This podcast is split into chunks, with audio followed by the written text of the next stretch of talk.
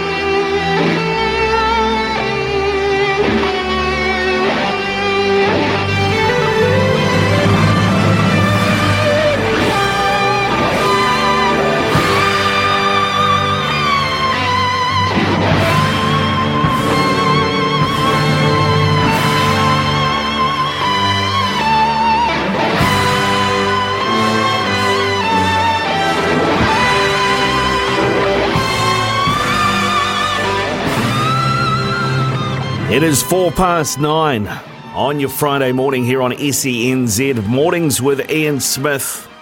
Ricardo Ball in the chair for Smithy as he is in Australia calling the Chappell-Hadlee series. More on that later. Of course, uh, Brian May there from Queen playing God Save the Queen from top of Buckingham Palace from a little while ago seems an appropriate way to start the show. If you've just tuned in, you haven't heard the news yet. Queen Elizabeth II has passed away this morning at the age of 96. Coming up on the show, Ben Ransom from Sky Sports in the UK is going to join us after 9:30. How is this impacting Britain? How is it impacting him? And what does it mean for sport? I know that the second day of the test between South Africa and England, uh, which is due to get underway tonight, New Zealand time, has been postponed. What else might we see? Uh, ben is going to come on and talk to us about that around 9.30. Also coming up after 10 o'clock, uh, we are going to be talking NRL. Of course, it is NRL finals time. Nick Campton, NRL writer for ABC Sport, is going to join us. We do have a panel today with Sam Ackerman and Gerard Cronin as well. We'll be talking about those Black Caps, about the NRL, the NFL starting, that kicks off today. And remembering the great Willie Lose as well, a fantastic broadcaster and friend of a lot of people in sport in New Zealand. Mark the Hammer Timms, a city kickboxing kickboxer. He competes in King in the Ring tonight in Auckland. We'll get his take on his fight, his opponent, and the rest of the card as well. We'll talk some greyhounds with uh, Rob Roper, who's a greyhound trainer out of Auckland. Greg O'Connor is going to join us to talk uh, some trots as well. And Brad Weber isn't too far away to talk about the Shield Challenge taking place in the Bay this weekend.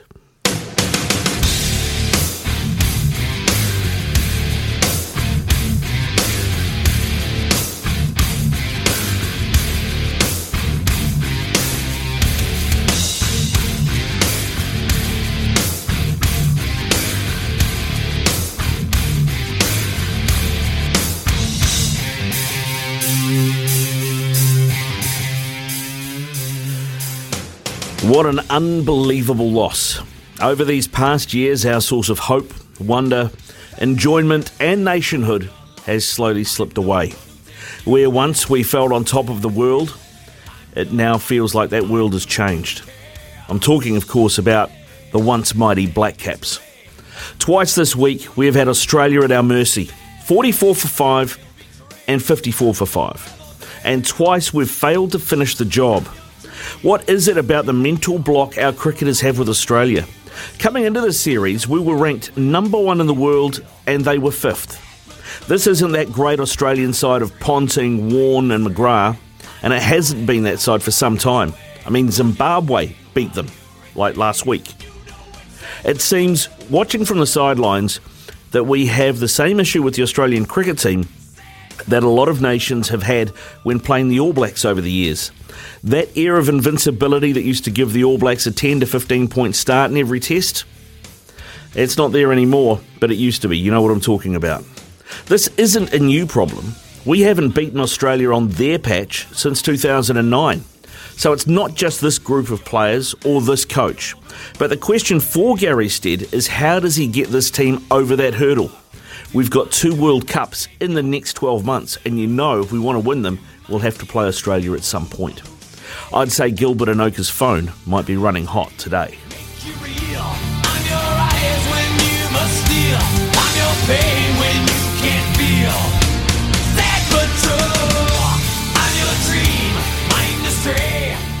Nine past nine here on Mornings with Ian Smith, Ricardo Ball in for Smithy. He is, of course, calling that Chappell-Hadlee series over in Australia and uh, probably has his head buried in the sand about now. He'll, he'll, be will have been hating sitting there with Mark Waugh last night, having to call that match. So let's turn our attention to something far more positive. Uh, let's talk some rugby uh, with Brad Weber out of the Hawke's Bay. G'day, Brad. How are you?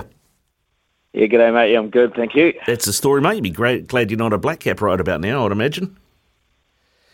Yeah, I um I went to bed after the uh, after the first innings, thinking, oh yeah, we'll we'll be right here, and then woke up and saw the result. Not great. No, not great at all. I don't know if you caught the uh, uh, the Ricardo reckons I just did, but you know that you've been part of All Black sides that have that that you know, uh, invincibility factor, and teams run out and they fear you, and you kind of almost have a 10 to 15 point lead in their head uh, before you start. It feels like that's where New Zealand cricket's at when it comes to, to, to playing the Aussies, doesn't it?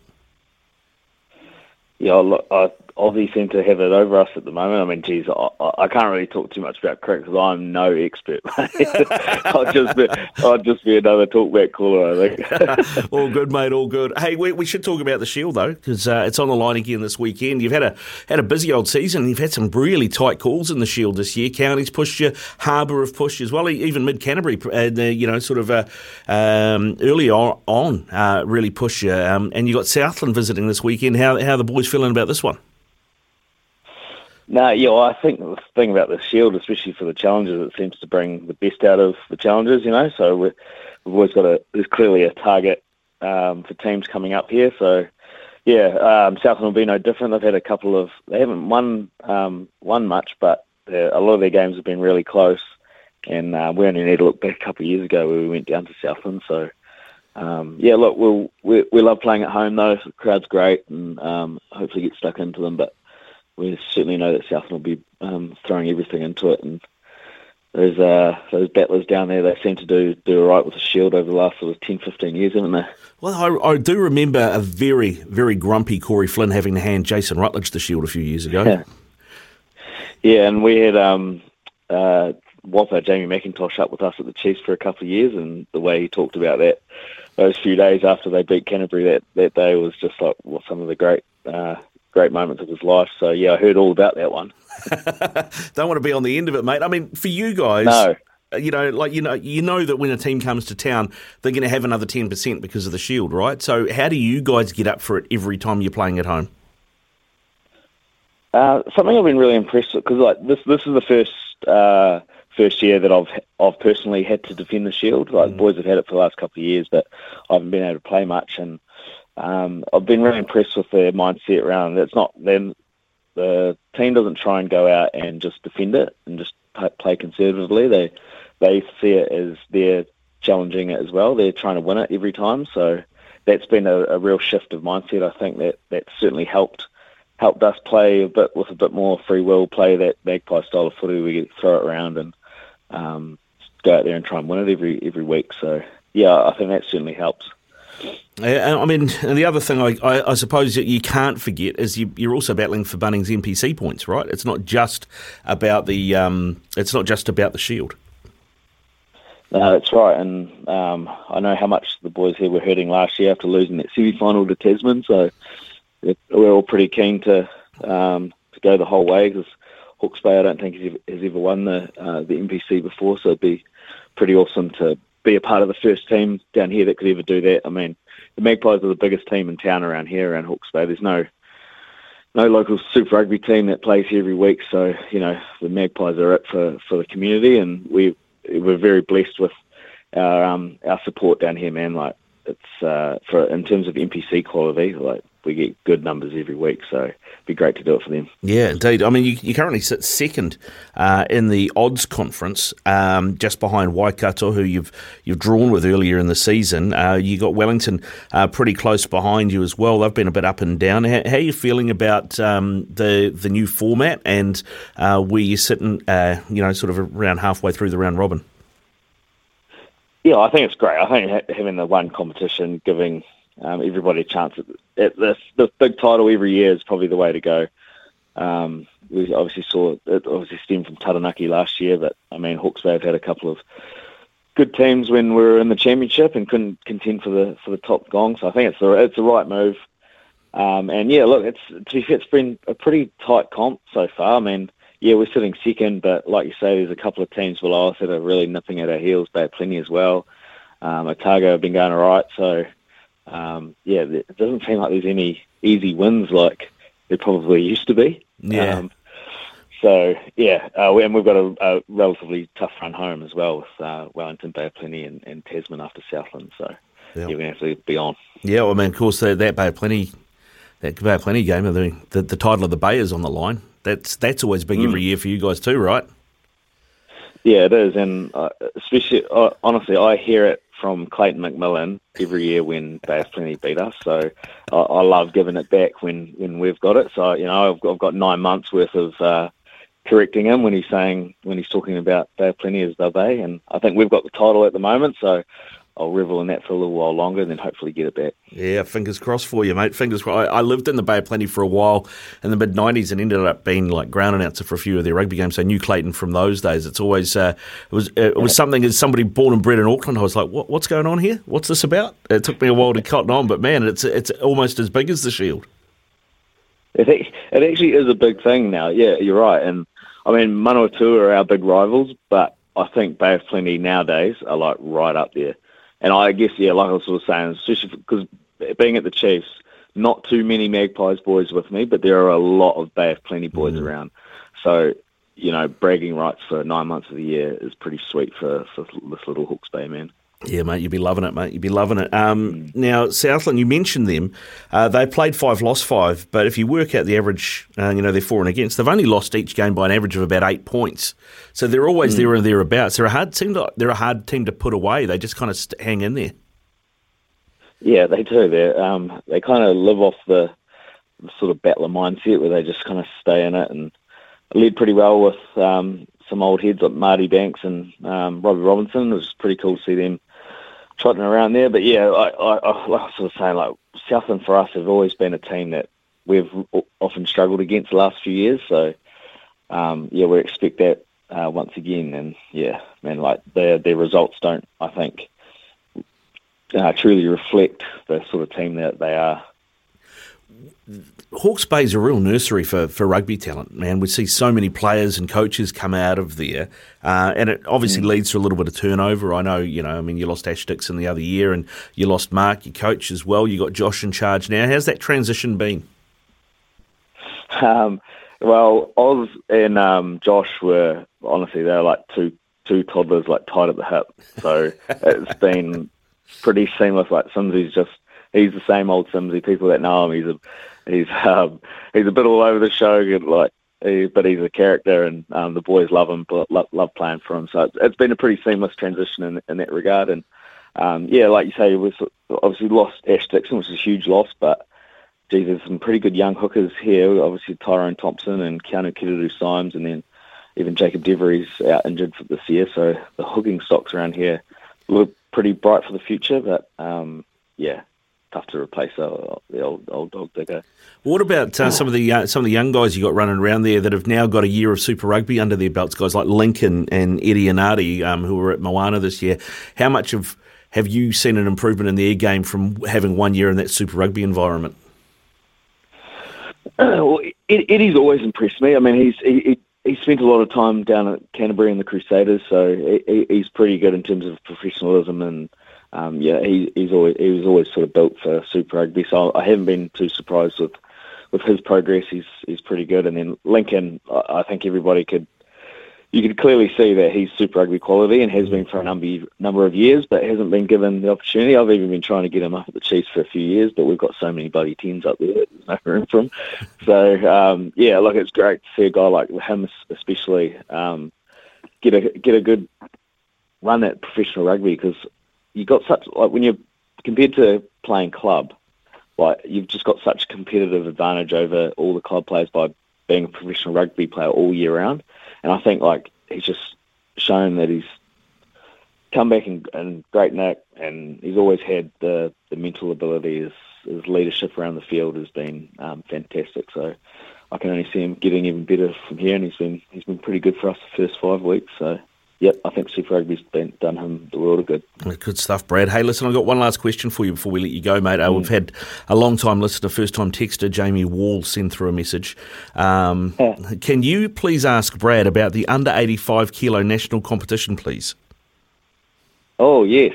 I'm a, mate, I'm a huge, huge advocate for the under 85s grade. I, I watched that final on the, uh, on the weekend. I thought it was brilliant. Um, it's a grade that I think we need to be putting more and more effort and uh, emphasis on because I see like a lot of guys out of school don't really want to go and play Premier rugby because or even Prem twos because you, you know like guys our size tackling 120 kilo people every week isn't that much fun if you're not real serious about it and you prefer the social side, which is the part of the game that I think we need to grow. And under 85s is the perfect bridge between that. It gives it's obviously it keeps a lot of people in rugby itself. Guys won't be dropping out.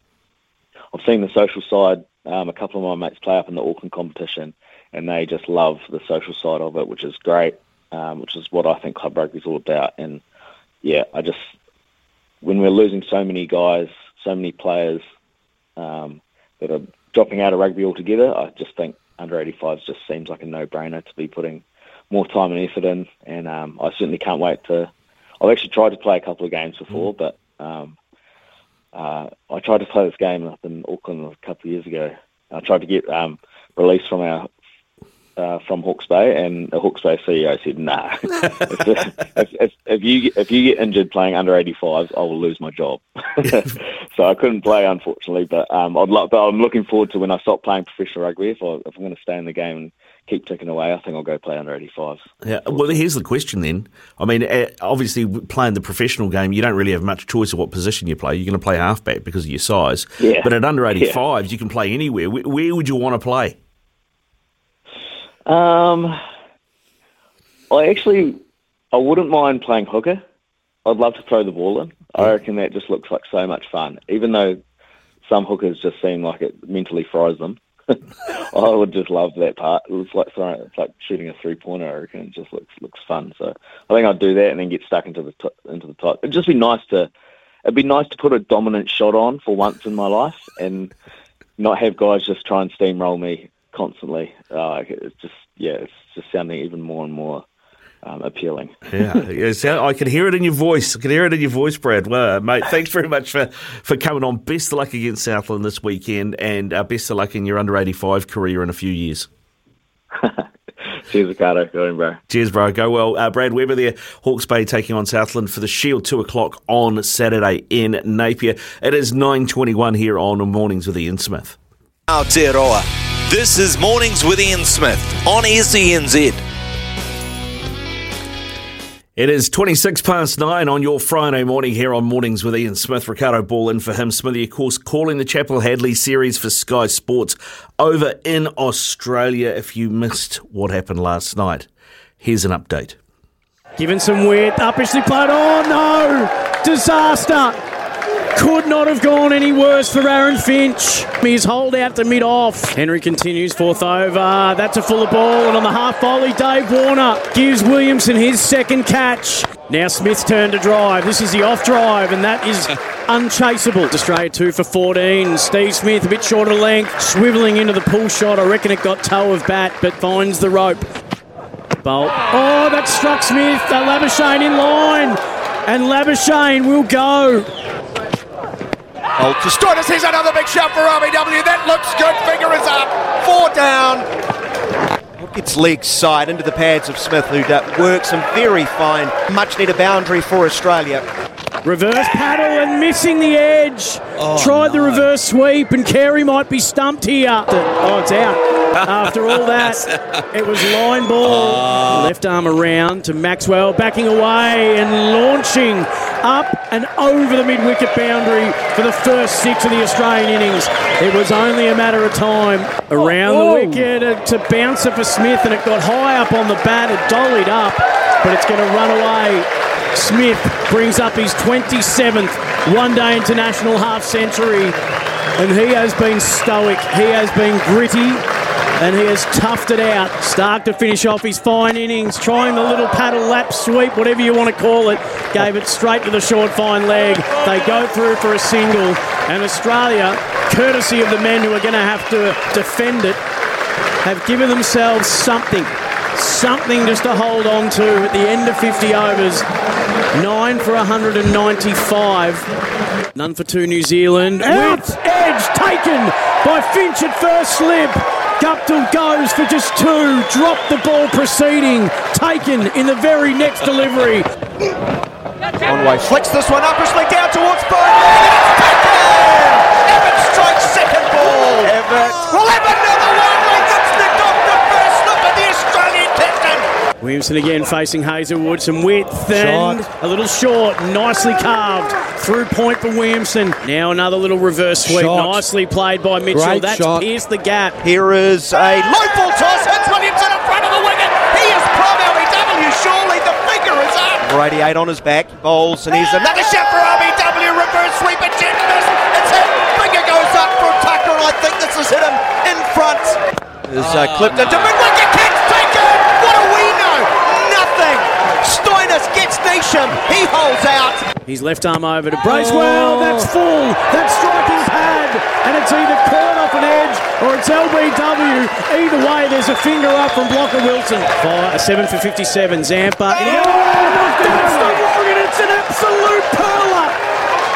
Oh my, what a delivery from Adam Zampa. It pitched outside off and it fizzed back through the gate. Reflect. Here's Zampa to continue after the oh. drinks break, and it's clipped Soft dismissal, all bottom hand from Henry. Zampa has another. 114 runs away, and it might be over here. Struck in front of off stump. Another LBW, and it's five for Zampa. New Zealand put out of their misery. All out for 82. Take a bow, Australia. Chappell-Hadlee will stay on your shores. There you go. Uh, that was, of course, the SENZ commentary. We'll have uh, commentary of the third and final as well, uh, right here on SENZ. Uh, we have had a text through about this from Jared. Hi, fellas. What a load of rubbish in Cairns last night. Just inept batting from the Black Caps. I felt too, Ricardo, for a long time. It's been a mental issue playing Australia in Australia. We just fall short every time. I think a psychologist of some sort perhaps, or a group of past Black Caps that have won over there are needed. Uh, thanks very much for your text, Jared. Yeah, uh, much what I said in the Ricardo Reckons at the top of the show, but yeah, poor, very poor. And uh, yeah, some head scratching to be done. A, a penny for Ian Smith's thoughts this morning. Uh, I know, do know that we have had a couple of texts in asking us to get him on because he tipped out a winner on Wednesday and they want more horse tips from him rather than cricket tips. But we're not getting Smithy today. Unfortunately, we are getting Ben Ransom from Sky Sports UK, though. He is going to be with us after the latest in news and sport.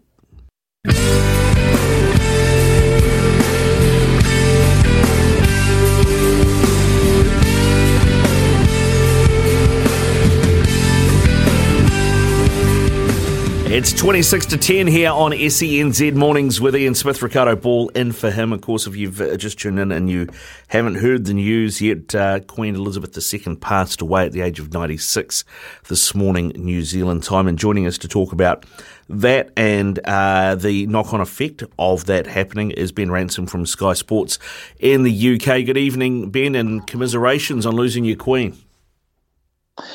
Yeah, it's been a, a, strange day. It has to be said. I mean, I think um, I think we kind of got the sense that something serious was wrong. Um, mid, I suppose, early afternoon. Really, um, I think the fact that the royal family were rushing to Balmoral to be there um, gave everyone the sense that no, this is something a little bit different to what we've seen before. And yeah, it's kind of it's one of those. It's a funny and historic day, isn't it? It's one that I suppose you never thought would come. And I guess it, it seems strange. I mean, I'm 40 years old, and obviously I've only ever known one monarch, but there are people a lot older than me who are in exactly the same boat. And I think it's only when you look, think about the the dates and the time period that we're talking about.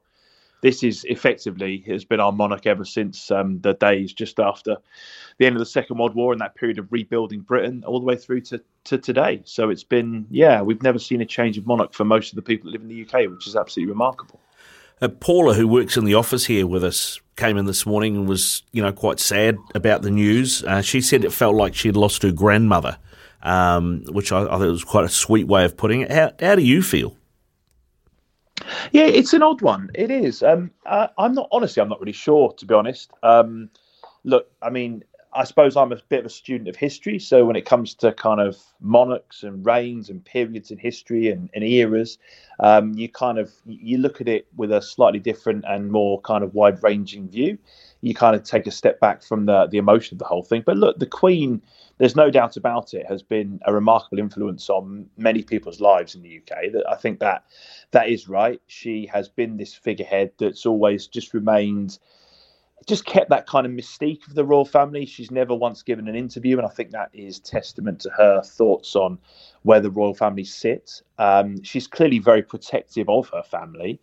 Um, she's widely respected over you know across the globe and to me that the memories that jump out to me are in specifically around the big sporting events and i think you'll remember the specifically london 2012 opening ceremony when she did that incredible cameo in that video with James Bond, um, which was, I mean, that was a huge surprise when that was broadcast, but that was absolutely brilliant. I think that just showed and gave an insight into the the humor that she's always carried, um, and the other people who have have revealed anecdotally, but obviously we don't really get to see apart from the occasional mischievous little grin, uh, which we've seen on public engagement. So, yeah, a little window perhaps into her behind closed doors. But look, also, I think she's clearly been an incredibly strong woman, a strong leader. Uh, the royal family, even in my lifetime, have had some uh, pretty remarkable controversies to overcome and navigate.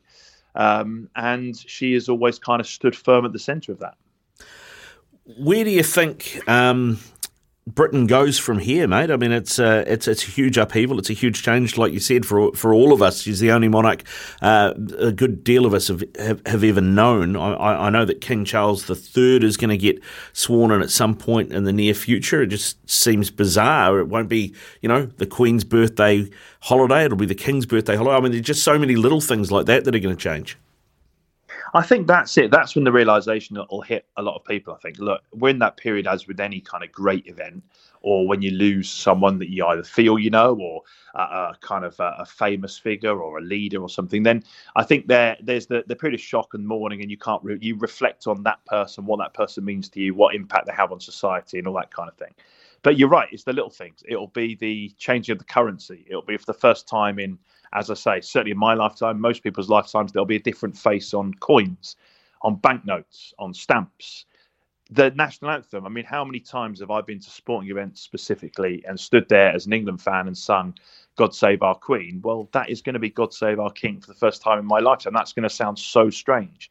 And people are going to find that really hard to, to get their lips around. I've got no doubt about it. So, yeah, I think that's when the re- reality of the situation will will uh, will kind of hit home for many people when you get your first coin banknote stamp with King Charles's head on. He's going to be facing in the other direction, as is tradition with when you change monarchs.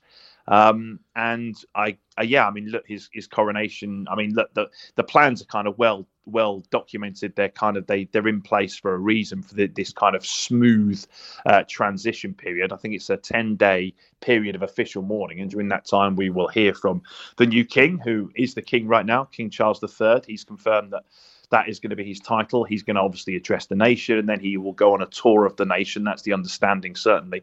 Uh, he'll visit all four capitals in the union. Um, and then he will, you know, he will have his his coronation as the king, and it's very much going to be about at this stage for the monarchy. Of course, is making sure they they protect their own position not only within Britain but across the world. Because I know your neighbours, for example, in Australia, there've been rumblings for a long time that they want to replace the the Queen as head of state, and obviously, I, I wouldn't be surprised if the royal family are already thinking that there might be more of those rumblings around the world, around the Commonwealth countries, um, and around others that have her as head of state. Uh, moving forward, so they want to make this period of transition as smooth as possible. Um, but yeah, I mean, from a historical point of view, from a sociological point of view, from a political point of view, it's absolutely fascinating period. Yeah, it's interesting what you said there because I would imagine, you know, the Australians. I think, uh, I, I think the plan has always been, look, let's just we'll give Liz her due as they call her, and, and you know let her see it out, and then maybe we make that move. But obviously they're not going to do that today. But uh, that that is something that we could particularly uh, we you know probably look forward to hearing about over the next few weeks. I mean, what she she had a lot of respect. Um, here we would say a lot of mana. She she had gravitas. I don't know that anybody else in the royal family that is still here that is with us, including Charles, have that. Um, do you think? The royal family's lost, or the monarchy's lost some of its sheen now that she's not there it will certainly have lost. Uh, I mean, a, a, huge amount of experience, and um, yeah, I mean, look, Charles definitely doesn't have the respect that the Queen has or had. Uh, I don't think there's any doubt about that. You only have to look at, for example, how he's treated by some of our press in this country in terms of, you know, the kind of more right-leaning newspapers who, of course, would be very, um, very much royalists, and they would, you know. The front pages would always be about Princess Diana or about the Queen. They they they have that kind of um, that feeling and that absolute respect for her, that absolute loyalty and allegiance with her, they that you know they have printed stories that have been obviously slightly slightly critical of Charles already, and there I think is a fear among that that kind of um, uh, among the monarchic kind of um, uh, loyalists is probably the best way of putting it. Uh, the royalists that you know Charles being that change um, is going to make things slightly uncertain for the, the royal family's um, future, which I think is why already we've heard these very scripted, very um, preordained words. I mean, it was, I think, the new Prime Minister Liz Truss, I think it was her speech initially when she said, you know, God save our King in terms of King Charles III. That already very much stamping his uh, position because obviously hereditary monarchy is something that is slightly alien really to a modern society but it's one in in britain we've had for um, so many years. It is tradition and i think that's what we all start harking back to. The queen absolutely uh, traditionalist respects she's strong figure who held that family together as i say despite some hugely uh, significant moments that had the potential to undermine the very fabric of the royal family. So it's a huge challenge for Charles to take that on at a time as well, politically, which I know the royal family certainly publicly don't get involved in politics, but politically, as I'm sure it is down there, but in this part of the world, things are very, very uncertain. Not least the cost of living, not least the fact we've had, you know, our government, um, Boris Johnson, effectively kind of booted out by his own MPs after so many scandals during COVID, all that. They are only just putting a new government together. Liz Truss only sworn in a couple of days ago by the Queen herself. Um, so yeah, it's a very uncertain time, I think, on a number of levels. And in, in that respect, I mean, this news could not really happen at a worse time. I'd suggest. Mm, yeah, indeed. Uh, I mean, we've seen the uh, second day of the test against South Africa, the cricket test against South Africa, has been postponed um, in respect for the passing of the Queen. We saw UEFA. Uh, who are obviously a European body rather than a, a, British body, um, not postpone games today. West Ham played in London this morning. Manchester United played in Manchester this morning, but they did have a minute's silence before those games. What does it mean for sport going forward, say this weekend in the UK, do you think? What do you anticipate may happen? It's a tricky one. It really is at this stage. What I do know is there is going to be a call tomorrow morning, uh, around nine o'clock in the morning UK time, um, between all of the relevant stakeholders, the the major leagues, for example, the Premier League, um, the uh, culture for um, media and sport, um, sorry, Department for Culture, Media and Sport, uh, the government essentially, um, they will. There is um, a there's basically an official. Um, guidance with regards to the official morning, which, as I say, is 10 days. So they're going to have that call tomorrow mourning, and then we'll know for sure what's going to happen with all the sporting events, not just this weekend, but potentially, given that that period of mourning is due to be 10 days, potentially the following weekend as well. So we don't know yet. What we do know, you're right to say, is tomorrow, certainly this afternoon in the UK and tomorrow, sporting events have been cancelled. So what we've seen is, as you say, the the test match has been postponed for now. We saw the B, uh, PGA uh, Championship at Wentworth.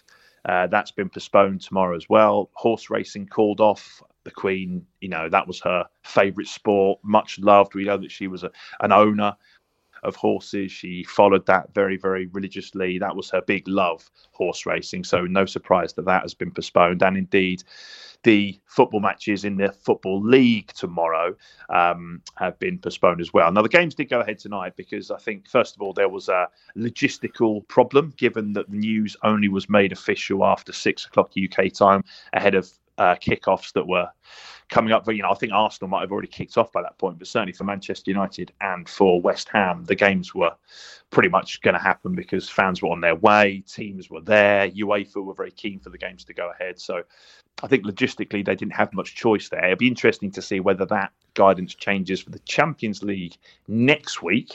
Um, but look, as far as the weekend's games go, the feeling is there's an expectation, I think, among clubs and leagues that it will be postponed this weekend.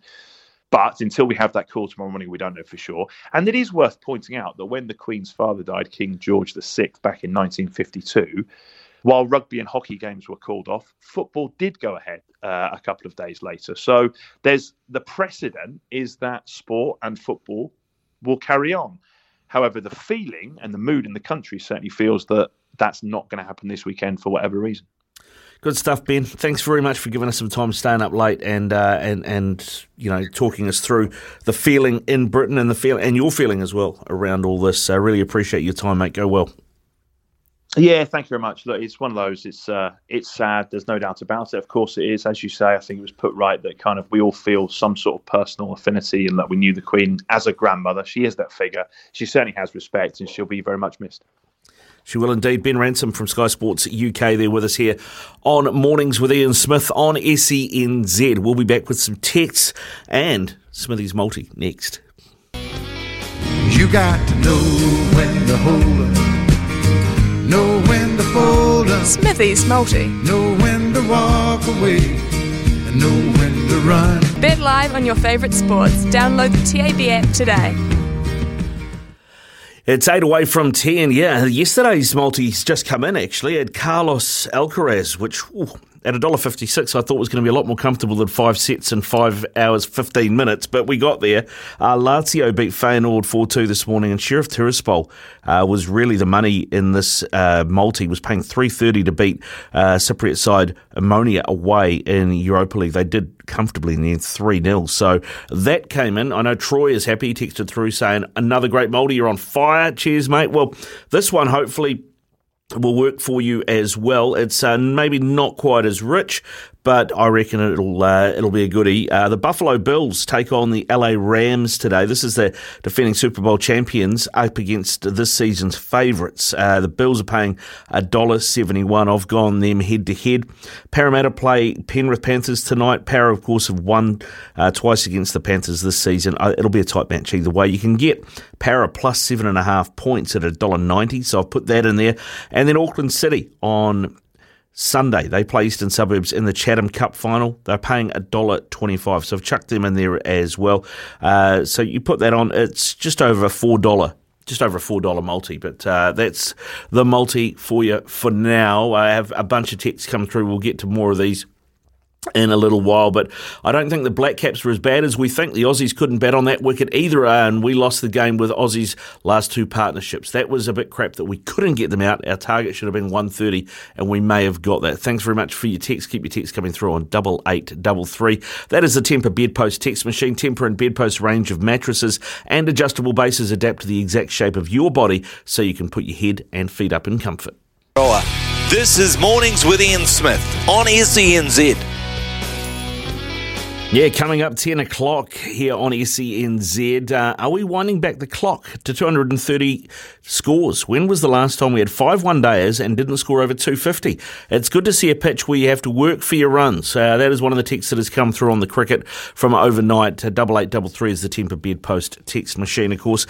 Coming up in the next hour, we're going to talk NRL. The finals are upon us. Penrith Para tonight. Nick Campton from ABC Sport will be with us just after 10. Also, Sam Ackerman and Gerard Cronin on the panel today as well. We'll catch up with Louis Herman, What for a Love Racing update, and talk TAB with Pip Morris as well. All that and more coming your way right here on SENZ Mornings with Ian Smith after the latest with News and Sport with Araha Hathaway. From behind the stumps to behind the mic, nothing gets past Smithy. This is Mornings with Ian Smith on SENZ. It's three past ten here on Mornings with Ian Smith, Ricardo Paul in for Smithy, and uh, we are going to be doing a panel with Sam Ackerman and Gerard Cronin later in the hour. But time now to talk the NRL final series. It gets underway tonight with the Panthers taking on the Eels, and joining us to talk about this is Nick Campton from ABC Sport. G'day, Nick. How are you? I'm good, Ricardo. Thanks for having me, mate. Mate, uh, my pleasure. Thanks for coming on. Um, tonight's game, uh, it's an intriguing one. I, I guess uh, there's a few questions. One of which, how seamlessly do you think Nathan Cleary will uh, slip back into that Panthers lineup, given he's uh, on the, been on the sidelines for so long? I'm expecting him to drop in pretty pretty seamlessly. I'm not expecting Cleary to come in with, with much rust. He's played together with these, with all these guys for a good three or four years. You know, their combinations are all really set.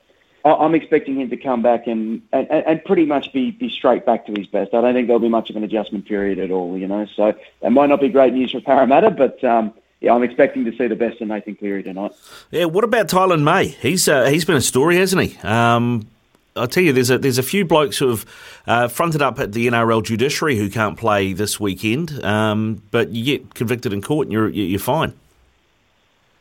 I've got to tell you, I think it's absolutely ridiculous that Taylan May's playing this weekend. I, I could completely understand if the NRL waited to hand down the suspension until after the season, then they would have got the same effect that they're getting now, where he'd be able to play in the big games while avoiding this publicity firestorm. But essentially, what they've said is, you know, he, he can play he, he can play in the games that matter, but those first two games next year they don't really matter. So the suspension can wait until then. I think it's it is absolutely boneheaded. It's a huge double standard, and it, and you're right. It's a real slap in the face to players who have missed suspension, who have missed finals for on-field acts in the past. You know, like the NRL seem to make things up as they go along a lot of the time with a lot of their policies, and to me, this is another example of that. If I was a Parramatta fan, I'd be absolutely filthy. Yeah, I may. I mean, you know, if you were um, Lindsay Collins, you'd be absolutely filthy, probably. If you, and, you know, the Roosters as well. But um, Para, from their point of view, I mean, knocked over the Panthers twice this year. Um, they've got to be pretty confident going into this game, don't they? I think they will. I think they will because it's not just this year. Ever since Penrith sort of went to this level they're at now, um, in back in 2020, Parramatta are the only team, when both sides have been fully fit, they're the only team that have run, have run Penrith close every single time. You know, they were the only team to beat them in the regular season in 2020. Last year in the finals, Penrith did beat them in, in that in that uh, knockout semi, but it was a two point win. It was really really close. And then of course we have Parramatta's two wins earlier this year. You know, I, um, if you believe in if you believe in hoodoos or bogey teams or anything like that, Parramatta is, is the best option you've got for a team that can take down Penrith, you know, and Parramatta, they do have a problem stringing together really strong performances, but quite often they're able to, to really lift their standard and lift their intensity for the big games, and it doesn't get any bigger than this. You know, Western Sydney Rivals, a sold-out stadium. But yeah, I think if there's a team that can beat Penrith in these circumstances, it's it's Parramatta. And of course, there's the. Have you, have you heard the story of the eel whisperer, Nick? I can't. I can't say I have, Ricardo. I must have missed that one. No, Andrew Voss is the eel whisperer. He has called Parramatta 10 times this season. They have won every time, and he is calling the game tonight. Is that a self-appointed nickname for Vossi, or...? I, I think it's one that we gave him, actually. no, I like it. I like it. It's a very... Um, oh, he's got a, he's, someone's got to tell him about this. That's an extremely Andrew Voss type stat. You know, he's uh, one of rugby league's great train spotters. But look, maybe that's enough. Maybe that's enough. Like a lot of the time, a lot of the time, the finals, it's a bit, it's about the best team and who plays better and all that as well. But it's about who believes they can win, you know. And maybe maybe little, superstitions and crazy little runs and quirks of statistics, maybe they give people the belief they need, you know. So I'm not, I'm not, I'm certainly not uh, underestimating the powers of the eel whisperer. Yeah, the eel whisperer, mate, is is to be feared. To be feared. Uh, of course, there there are three other games that we should talk as well. Um, the Storm and the Raiders on Saturday. This one really interests me. The Storm have have been off this season. They haven't been typical Storm. Uh, they've lost games you would have expected the Storm in, in other years to win, and it feels like maybe this is the last year we see the Storm where they are with Kaufusi, the Bromwich brothers, and the Cheese all heading off next season. Their forward pack's going to uh, be decimated. And the Raiders, they go to AAMI Park having won their last four visits there. I mean, the, uh, the Raiders are, I don't know if they're a smoky for the title, but they're certainly, I, I would say, uh, odds on to. To be uh, to to you know sideline Bellyache and, and his boys for the season on Saturday. I, th- I, think they're a really big chance, for the Raiders, especially if Jahrome Hughes doesn't play. Um, he was out last week. He's under a bit of a fitness cloud this week. And that sort of tells you the story of Melbourne this year. I think fully fit, they've still got a really good side. They've still got a side that can challenge for the title. But just with the way the roster's built, if they lose one or two of their key guys, all of a sudden things start to, to, to really fall apart, you know. And you could see that once Ryan Papenhuyzen went down. That was when their season really sort of fell apart a little bit. And they still have so much talent with guys like Harry Grant and Brandon Smith and Cameron Munster and all that. But the, the, the sort of middle tier guys, the, the unsung heroes uh, that Melbourne have had in the past, they don't really have those sorts of players around at the moment, you know. And I really like I really like Canberra's forward pack. I think they'll be able to attack Melbourne through the middle, and you know I'm I'm, I'm kind of with you. I, I I can definitely see a, a, a Raiders upset. I'm I'm not sure if they'll go on and win the title or anything like that, but taking on Melbourne in Melbourne is a really scary task for a lot of teams, but but not for Canberra. Not for Canberra. For some reason, they've managed to crack the code down there. They're they're the only team other than Melbourne with a winning record at AAMI Park. There are teams like South Sydney who haven't won in Melbourne in 25 years. You know, but Canberra just seemed to find a way to get it done. And the, the more I talk about it, the more I think about it, the more I think Canberra's going to going to add another win at AAMI Park to the list there are things that Ricky Stuart gets his team to do that other teams don't do. I remember seeing a couple of years ago, uh, you know, Melbourne with the back three that they had then was so explosive. When you kicked the ball away on, on tackle five, it was when they were at their most dangerous. Uh, and Canberra went there and they just they deliberately kicked the ball into touch behind the defensive line so that you know Slater and co didn't have the opportunity to do any broken field running, and then they would basically box them in that corner, and that's that's how they won that game. And that was just very clever t- uh, tactics from from Ricky Stuart. So I think you know, he, he cops a lot of stick, Ricky Stuart, and, and rightly so sometimes, but I don't think you can underestimate just how clever a tactician he is. That's right, that's right. And the thing with Ricky is those those sort of tactical masterstrokes often show up at the most uh, at the most unorthodox times.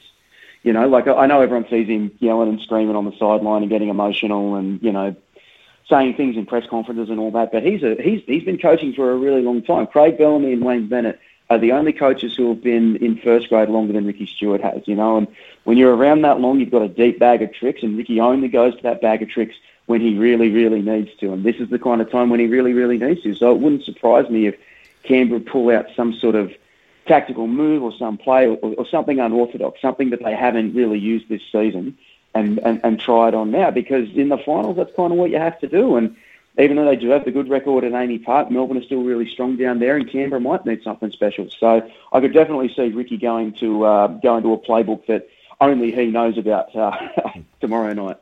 Uh, the other game on Saturday night is the Sharks taking on the Cowboys. I, have said for the last well, a couple of months really, that the Sharks seem to be flying under everybody's radar. You talk about finals footy, you talk about grand finals. Nobody seems to be talking about Craig Fitzgibbon, and probably the Cowboys aren't far off that. You've got two young coaches um, who are doing really, really good things, and uh, you know this is probably the hardest match to pick. I think. I, I would agree. I would agree. It's funny, you know, the Sharks have won eleven of their last twelve, right? The Cowboys haven't been lower than third since April, but I, I, I agree. It feels like everybody's kind of writing them off. Everybody's talking about Penrith, of course, but Parramatta seem to be the team that everybody is, is thinking can challenge the Panthers. And then everybody's talking about Souths and the Roosters and, and, and Melbourne and Canberra a little bit, and no one's talking about the Sharks and the Cowboys. When really, other than Penrith, they've been the two most consistent teams this year. You know, and it, it wouldn't surprise me if the winner of this Cowboys Sharks game ends up making the grand final. You know, because if the Cowboys win, it means they get a home prelim. They're fantastic in the finals at home. They've never lost a finals game in North Queensland. And if Cronulla win and get the week off and have a chance to reload and get to sort of that precipice of the grand final, I think they get it done. You know, and I've been really tossing this one up all week because I don't think either team has come into the semis in, in, in especially great form. You know, the Cowboys haven't had their best team on the field in a while, except for last week when they took on a depleted Penrith. So who knows can, how much you can really take out of that.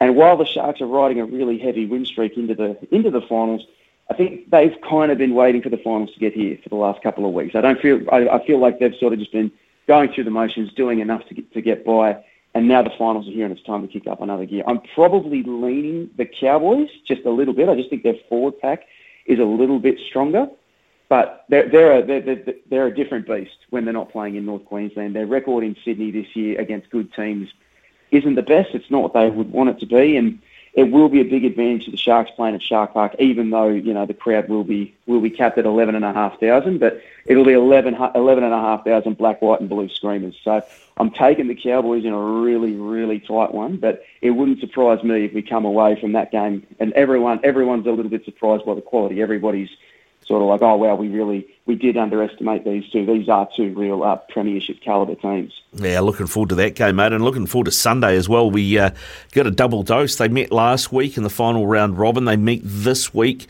uh, in a match that really matters, knockout. Uh, the Roosters and the Rabbitohs, two rivals who really don't like each other. The Rabbitohs have got Damien Cook back. Campbell Graham, be interesting to see how fit he is. But for the uh, Roosters, no Joey Manu. How big a loss is that? He's massive. He, he's a massive loss. It's it's not just that he's one of the best attacking centres in the league. Like we've all seen him, we all know exactly how good he is. He's but he's the kind of player who takes a good Roosters attack and, and kind of and kind of makes it great, you know. And he does that by not just doing all the things that centres do well, you know, like setting up his winger and making breaks and all that. He can bob up all over the field. He can make plays that no other centre can make, you know, with his with a flick pass or with his footwork or catching a kick or putting in a kick or something like this. There's, I don't think there's another centre in the entire league that has his arsenal of, of attacking weapons. You know, so losing him is, is, is a really is a really big blow for the Roosters. Uh, but I, I see this one being really, really evenly poised. You know, I think it's looking like Cam Murray's going to play for the Rabbitohs, and that that's massive because without him, I don't think they'd be able to beat the Roosters. When he's not there, South just can't move the ball as well from side to side, and if South can't move the ball from side to side, all their glistening attack with Cody Walker and Latrell Mitchell and all that, all that kind of falls flat. You know, so if he's playing, this is a genuine contest. This is a, this is a this is a coin flip, and I probably I probably lean the Roosters, but it's it's not easy. I'm not I'm not making that pick with any confidence. what about uh, with the loss of Manu, Joseph Suaalii? There's been a lot of talk from his camp about wanting the Roosters to move to Tedesco on because he's a fullback, etc. Uh, but he's a big body. He's, he's, a similar type of player, explosive to Joey Manu. He's been named on the wing, but can you see him potentially taking that three spot and Momirovski actually lining up on the wing come game day? Possibly, possibly. But I, I actually think he can better serve the team on the wing right now because the, the thing that's really stood out to me about Joe Suaalii this year, like, you know, the, the, the, the, the tries have been great and going up and catching bombs like his Israel Folau, and that's all been fantastic. But I actually love his work out of the backfield. I love his work, you know, on play one or play two, and really helping to drive the Roosters up the field with his with his tough carries out of his own end. And that's just a little bit harder to do if you're playing in the centres than if you're on the wing. You know, so I I, I could definitely see them moving moving Suaalii there. He's he's good enough. He can probably play anywhere in the back line, but for this particular game, I'd probably I'd probably keep him on the wing just just to kind of minimise disruption as well. You know, like he is he's still a he is still a very young man. He is still relatively inexperienced in first grade. I wouldn't want to throw him into a position that he's never played in first grade before in a sudden death semi final. You know, he's he's been great all the wing. He's been great on the wing all year. That's been a real strength of the Roosters. I wouldn't weaken a strength to strengthen a weakness. If you get what I'm saying. Yep. No. No. No. No point in shuffling the chairs on the uh, deck chairs on the Titanic, right? I, I, I, get where you're coming from there, Nick. All right. Well, listen, mate. Before we let you go, uh, have a have a have a look into that crystal ball of yours, and tell us who is going to be the grand final winner in the NRL for 2022. Oh God, I hate to be I hate to be boring and blasé and all that, but it's got to be the Panthers, doesn't it? Like, how, like how can you go past them? How can you go past them? They've sort of just been they've kind of just been sitting there. They've kind of just been idling. Like you know, the engine hasn't quite turned over yet. While they're waiting for Cleary to come back, but he's back now. They're fully loaded. They've got a little bit. They've got a little bit of extra motivation with Cleary coming back. They can they can sort of do a little bit of the us against the world type thing that that really drives a lot of teams, and it's a motivation that's much harder to find when you're as good as they've been and you have been that good for that long because it's hard to say nobody believes in you when everybody believes in you. But they've just got that little bit of extra fire now, you know, and I think they beat Parra tonight. I think they win the prelim, and I, I, I think they take home the grand finals. Well, it won't be easy. It won't be a walkover. It won't be the sort of thing where they win all three games by 40, but they're still the class of the NRL, in my opinion, and a, a worthy challenger might come up, but I, I, I see Penrith going back to back. Good stuff, mate. Thanks very much for coming on, Nick. Enjoy your footy this weekend, and we'll catch up with you again soon, eh?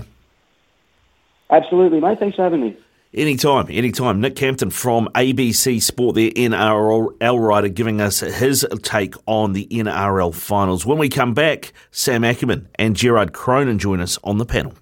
Winter, he's the voice of sport in our Aotearoa. This is Mornings with Ian Smith on SENZ. Big talk, big opinions, the panel. Talk, talk, talk me, yeah. It's 10.24 here on SENZ Mornings with Ian Smith. Ricardo in for him because Smithy is, of course, in Australia calling the Chappell-Hadlee series. And boy, you would have been hating that last night. Our panellists today would have been uh, likewise, I'm sure. Sam Ackerman, good morning to you, sir. Morning, Ricardo. Yep, uh, that was not a fun sporting experience. Not at all. Not at all. And Gerard Cronin, uh, a Kiwi living in Australia, it'd be that much more painful, I'd imagine. Oh, absolutely. It's been uh, quite hard to be around the office, so I've decided today I'm actually going to work from home. Brilliant call. Brilliant call. Uh, Sam, I, I, don't know. It, it, feels like I said this earlier this morning. It feels like you know teams used to uh, match up against the All Blacks, and they'd come out, and it was almost like mentally in their heads they were all t- already ten or fifteen down at kickoff. It feels like that's how the Black Caps are whenever we play Australia in Australia. Oh, I actually think a little bit of this to do is actually legit fatigue. This team, well, not everybody in this team, obviously, but the the Black Caps have been on tour since May overseas uh, playing uh, obviously the ill-fated Test series uh, against uh, against England, but you know they've been to all those um, cricketing hotspots like um, the Netherlands and Ireland, and uh, playing you know real crucial series. Um, and look, cricket is cricket. It's good to get miles on your belt, uh, build internationals, find yourself um, to create resilience, or when you're in positions of dominance to work on it. There's lots there's lots to take out of it. I, I just think they've come to this stage of the season where they're a little bit knackered. Uh, they're taking on an Australian side in Australia where there is a legitimate hoodoo. I mean, when we can all remember the last test uh, and last time we won in uh, Australia being 11 years ago, we all remember it um, so fondly.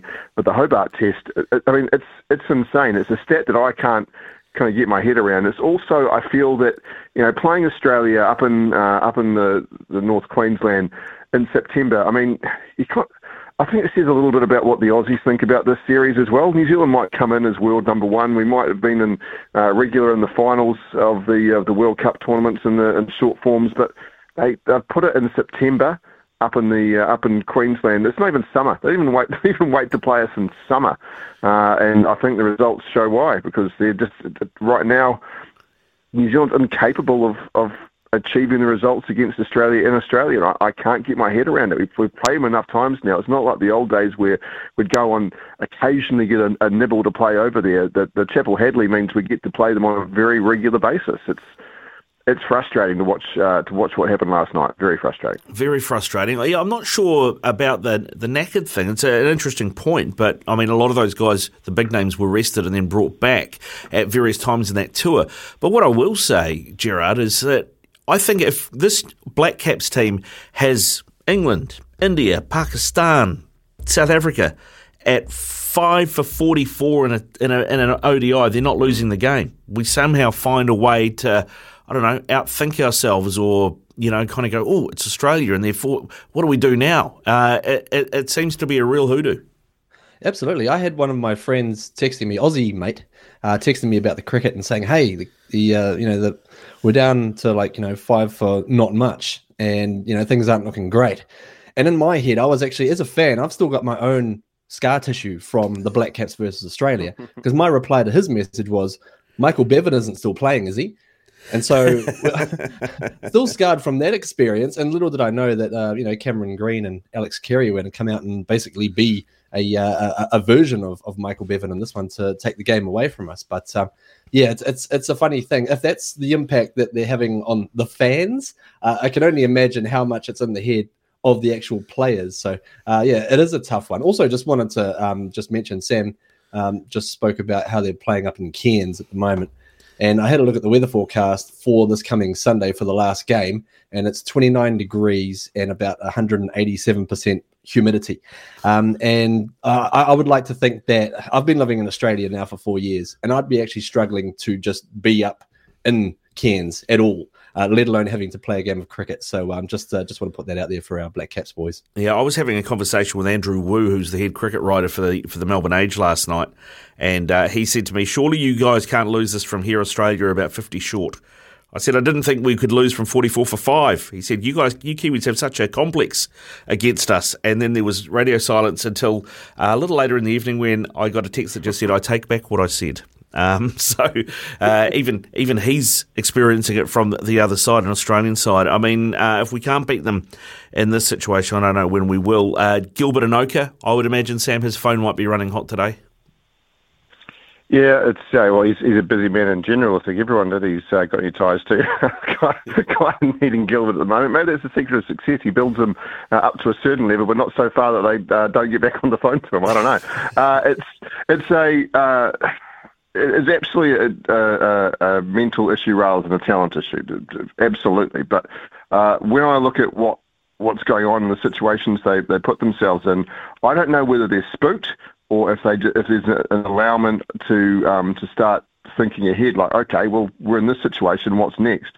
And not not being able to keep that that killer that uh, in in rugby league we call it you know playing to the 80th minute. I, I feel that same way with the Black Caps against Australia, where I feel like they can't stay invested and involved. But for me, the worst thing was the run chase. The run chase felt like they were trying to stay alive and figured if we bat 50 overs, we'll win. And that's not that's not a mental approach you can take to Australia and Australia. It, it, it seemed like uh, a very un-Black Cap concept uh, to, in, way of playing cricket. Uh, that that was what's most alarming for me. Yeah, no, I have to agree with you, mate. It was painful at times. Uh, I did see people uh, on my Twitter feed referring to it as uh, the first day of the five day test. Um, talking about how, how the Black Caps were batting, it certainly felt more like that than it did a one day. This is the panel here on Mornings with Ian Smith. We're going to continue the discussion with NRL, NFL, and remembering a great man as well. All of that to come after the latest in news and sport with Araha Hathaway. Big talk, big opinions, the panel. It's 28 away from 11. Sam Ackerman, Gerard Cronin on uh, with us uh, talking uh, the panel. And the NRL finals are this weekend, underway tonight with the Panthers taking on the Eels. Uh, Sam, we'll start with you, mate. The Eels have beaten them twice this season. Are they going to beat them a third time? No, I don't think they will. Uh, I think they're certainly capable of them uh, of it, and uh, clearly with the previous two results. But if uh, if Para can uh, can knock over the Panthers, that is this final series is, is turned on its head, uh, and you're going to find a lot of teams on edge. And I think it, will it, the way the finals are played. I think you find teams that well, geez, if Penrith are going to be knocked over, do we need to up our game? Do we need to, uh, you know, that second guessing type of style? Because Panthers been so dominant. Uh, with Cleary back uh, this week, I, I, expect it to be a, uh, a different scenario. And and Nathan Cleary uh, has been able to prove in his uh, career, certainly at club level, that when he is really under the pump, he can step up. and I'm I'm I'm expecting him to come back with a, you know, the, the the symmetry and the poetry of being sent off against the Eels five weeks later, coming back to play the Eels again is, is perfect and beautiful. I, I think that um, they're an experienced finals team. People thought they might not have enough juice to get up um, last year, but they showed what they're capable of. Uh, a couple of grand finals in a row. This is their time of year. I, I back Panthers, but um, man, the, if anyone's going to get uh, under them in this first week, it would be the Eels. So uh, a cracking matchup and, and cracking matchup across the board. Actually, everything's got a, a story to tell with it rather than just a, a decent team against a decent team. Yeah, well, I mean that's the that's the thing, Gerard. Because I mean, we look at the, the next game off the uh, off the rank as, as Canberra and Melbourne. I, I just uh, had Nick Campton on from ABC earlier. Uh, you know, Ricky Stuart, the Raiders, they seem to uh, be able to outthink um, Craig Bellamy and his team. They've won the last four times to AAMI Park. Um, can they send? Well, I was going to say send Melbourne home, but they're already home. Can they? Can they finish Melbourne early? Well, they've got every chance. Uh, Melbourne haven't been looking quite Melbourne Storm like in, in recent times. Plus, they've had a couple of key injuries, which they've been really trying to cover over, paper over the cracks, uh, in the way that they've got Cameron Munster playing fullback, as you know, as, as good as he is. Um, but yeah, I think the Raiders have definitely got every shot of continuing that streak in Melbourne. Uh, it's interesting to note that Craig Bellamy and uh, Ricky Stuart have actually just put their friendship on hold for uh, for just this weekend uh, in order to uh, to get through the festivities of of tomorrow afternoon. And then we, of course, look, Sam, at the two guys who I think are vying for Coach of the Year, two relative rookies. I mean, Fitzgibbon is a rookie and Payten might as well be. Uh, Cowboys Sharks this is an enthralling and probably the hardest one to pick. Yeah, I agree. Very hard to pick. And just on that last game, by the way, if you're a Kiwis fan and don't know who to follow, you want the Storm to stay alive with uh, Jahrome Hughes and Brandon Smith in particular. wanting to get some uh, big game finals under the belt for the World Cup. So that if you're neutral, don't know where to go. I know it feels um, wrong and a bit dirty to uh, follow the Storm, but if you if you're worried about the Kiwis, uh, they're a team you want to see go deep. Uh, as far as that, uh, the effort this year from um, from Craig Fitzgibbon, there's been there's been raps on him for a long time. I thought he'd have everything it takes to be successful. I didn't think he'd be getting um, the Sharks up to second on the ladder in the fashion he has. It's been it's, it's been remarkable how they've just plugged away. They haven't looked gone out and dominated teams and be the overwhelming team. They're a team that with a real will to win, and I'm, i think that the uh, that the Cowboys are going to find that quite hard to combat. I've been really impressed with um, the attacking style that the Cowboys have picked up under Todd Payten. They really want to have a, a, a crack, and they utilise their strengths so well. They're smart to play uh, when something's not working. They're prepared to go to Plan B. They're prepared to shift the ball in, a, in another direction. So. Uh, I, I'll I'll lean to the um, to the cows, but I can't say so with any certainty. Yeah, uh, where are you on that one? Yeah, look, I actually think that the Cowboys have got every chance of tipping up, uh, tipping them up as well. Um, they'll be the Sharks be playing at home, of course, at PointsBet Stadium, where they do have a, a pretty decent record. But yeah, there's something about this Cowboys team that I just I like the the pieces that they've got in place. Their forward pack is an absolute gun forward pack. They've got some great edge runners. They've got Jason Taumalolo running up the middle. Uh, I think they've got every opportunity to to overthrow the Sharks and just get one over them at home um, tomorrow. Uh, I, th- I, think it's going to be um, yeah quite an enthralling match. This could be indeed maybe the closest game out of the entire round. And then finally, on Sunday, uh, the Roosters Rabbits go again after they went last week. It means a lot more this week. Uh, no Joey Manu, of course, for the Roosters. But Sam, with the firepower they do have, are the Roosters the most likely outside of the top four sides to go all the way? Uh, no, I'll give Melbourne um, that title. Just to, again, I know uh, as Jerry mentioned about the papering over the cracks, they're not they're far from full capacity, and by their standards, are faltering coming to the finals. But I, I refuse to bet against Craig Bellamy in a in a finals context. He's got that uh, that golden touch when it comes here to be able to um, you know lift lift aside and, and find the right moving pieces. But the, the Roosters are on a roll uh, and they are dangerous. And they're, they're, um, any, any team with James Tedesco playing with the form that he's in, and the form in fairness he's been in for three or four years now, um, is always going to be a, a, serious threat. I find it really hard to um, cheer for any team that's got Matt Lodge, and I include that his, uh, during his time for the Warriors um, in that stint. Uh, but it is a uh, it is a formidable team playing good footy. I definitely think they're going to get up uh, on the bunnies that rivalry is always the X, X factor. Um, you know, there's any any two teams that uh, hate each other so much that someone one team creates something called a book of feuds to maintain a, a sense of history between how much they hate each other's guts and how they poach each other's players. Sometimes I think they do it just to piss each other off. I don't think they even care whether that player's in their team anymore. Uh, it, it's just about um, winding each other up, and uh, that level of intensity in a sudden death um, environment strap me in. I mean, you got, I, I know what I'm doing when that game's on. You won't be able to uh, persuade me to try anything else. Yeah, no. What about you, Gerard? Have you got the Roosters? You got the Rabbits? What do you think? Well, look, I actually, um, I, I, think that the bunnies this week are going to offer something quite a bit different than what they did last week. It was a bit of a dress rehearsal type match um, uh, to open Allianz Stadium, and I feel like now that they've they've got a bit more a bit more firepower coming back. They've got Campbell Graham coming back in the centres, uh, as well as uh, Cameron Murray will be more of a factor. Hopefully, uh, he's, he's recovered from his uh, concussion as well. So uh, I feel like also Damien Cook, huge ad uh, back into that um, Rabbitohs forward pack. So I feel like they might offer quite a different attack uh, than what they did last week. I'm not saying they were holding anything back. Uh, I'm just saying that they may offer quite a lot more uh, for the Roosters to contend with this week. Obviously, the Chooks will go in as favourites. Home crowd advantage, somewhat. Uh, I see that they've had a, a, a, bit of a ticketing glitch in terms of uh, South Sydney supporters not being able to get hold of the prime tickets. uh, interesting that one. Nothing like a bit of home advantage, but um, yeah, I actually I'm gonna I'm gonna tip for the bunnies to um, to just spoil the uh, the party there of the Chooks. All right, gentlemen, uh, I'll, I'll, I'll just leave you with this uh, before I ask you to tip a grand final winner. But 1986 uh, was the last time Parramatta won the Premiership, and Top Gun was number one at the box office that year. This year, Top Gun is the number one uh, movie at the box office, so it's obviously inevitable. But uh, who are you picking to win the grand final this year, Sam? Uh, if I if, uh, push for a pick, I go Cowboys. Um, just I, I, feel they've got that um, sparkle, something different to them. But it's uh, I find it really hard to you know if, if, you ask me to put my money on something, I find it really hard to go past the Panthers. They've just been too good uh, all year and to back up what they were last year with this. It's a young team. I don't feel there. Um, I don't feel any sense of complacency in what they're doing. Um, but um, my my my tip is the um, is the Cowboys. But if I'm putting it's with your mortgage payment on it, um, Ricardo. But with mine, um, i will play it safe with, with the Panthers. Panthers, uh, Gerard.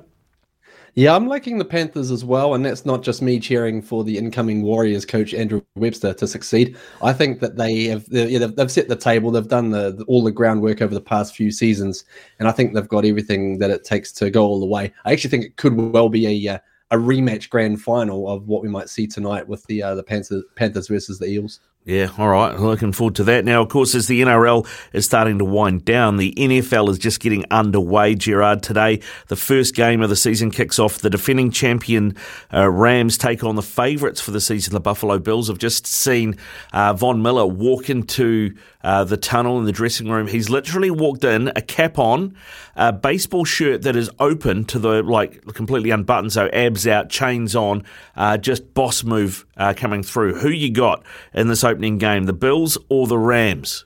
Well, uh, first of all, I'd just like to point out that's exactly how I walk into the SEN office every morning. um, also, uh, I, I, think this is going to be a huge game. For me, this is uh, such a great time of year.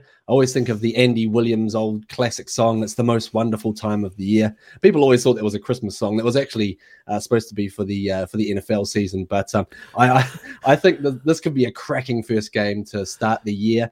Uh, Bills, everybody's got all the expectations on them to go all the way this year. They've added some pieces. You mentioned Von Miller. They've added a couple more key pieces as well. Got a bit of a struggling secondary for the uh, uh, for the start of the season, so uh, they may maybe struggle in this first game. Perhaps the LA Rams at home, of course, so hard to beat. Last year's Super Bowl champs. Uh, I, I, think this could be quite a high scoring game uh, in prospect, and uh, yeah, I, I think maybe maybe the Rams to get home in this first game, but the Bills are definitely looking good for the uh, the rest of the season. Yeah, looking forward to that kicking off around twelve thirty. Sam, uh, of course, uh, our last weekend of having the supercars at Pookie as well. Are, are you heading out at any point? No, unfortunately, uh, my uh, young lad's football uh, commitments down here keeping us in Tauranga. I would love to have uh, come up to farewell uh, Pookie. Listen, I'm, I'm not one of those guys got petrol um, pumping through my veins, and, and if you are, I, I suggest you see a, a medical professional about it. It doesn't sound healthy, but the uh, but the con- but the concept of uh, not having Pookie more does bring you know a lot of sadness to me. I, I understand why, right? It's Pookie is not up to. Uh, the same scratch that was. But for those of us who were there to watch Murph dominate, to see uh, you know see the, the great battles between the likes of um, uh, uh, guys, why have I forgotten their names? It's, it's painful. Uh, but Scotty McLaughlin and Shane Van Gisbergen, uh, they they would, would rip it up together, literally ripping ripping the tarmac off that poor old track uh, as they were uh, hooning around those corners. It's been a wonderful uh, service servant for. New Zealand Motorsport. They have the, the V8s there. I mean, of, of motorsport, V8s is the one I feel most partial to. It feels like the rugby league of race cars, uh, and it really has that um, kind of anything can happen feel to it. I really, I, I think it's going to be a sad loss, but hopefully everyone just gets out and enjoys Pookie for what it is. Uh, it is going. It has to go for. Uh, even if it wasn't being taken over by the thoroughbreds, I, I don't think it'll be getting any more races either. So sad times, but uh, some very, very good memories for uh, for a lot of Kiwi fans there. Yeah, and speaking of memories, uh, we lost a great man in the world of sports broadcasting in New yeah. Zealand. Uh, just the other day, Willie Lose, of course, the Tongan Torpedo, part of uh, Auckland and North Harbour rugby teams over the years. He was a New Zealand under 21 rep. He captain Tonga to the 1995 Rugby World Cup. Uh, 55 passed away of a heart attack in South Africa while prepping for the Sevens World Cup. Sam, I know that you knew Willie well, mate. Um, you got a few words for him? Yeah, look, Ricardo, you and I probably would have met uh, Willie about the about the same time, about it would be 2001, 2002, mm. um, when he came back from Japan. He started working in uh, in radio and in the sales area, and he, he wanted to get into into sports journalism and commentary. And I, listen, I was a, a, a, reporter barely out of nappies, you know, with my ridiculous goat fluff um, uh, goatee.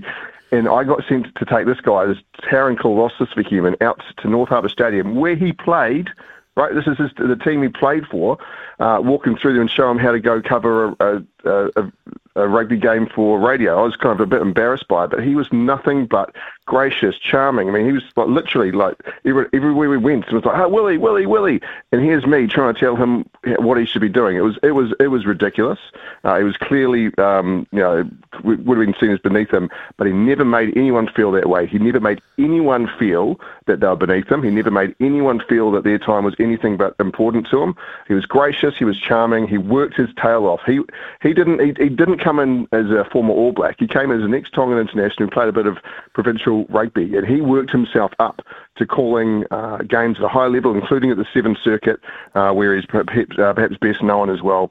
He did that all on his own. This was not about diversity or this is a time where he needed to pull himself up by the bootstraps and he did it all himself. I've got nothing but admiration for him as a broadcaster and love for him as a human. It's a really sad time and uh, for everyone who knows Willie and uh, has been lucky enough to have him in his life, I send all my love and thoughts, especially to his family because it's uh, it's sad, man. It's really sad. Yeah, thanks very much, Sam. I really appreciate you, uh, you you giving us your thoughts on Wally Gerard. Thanks for joining us on the panel today as well, gentlemen. Go well. Enjoy your weekend of footy.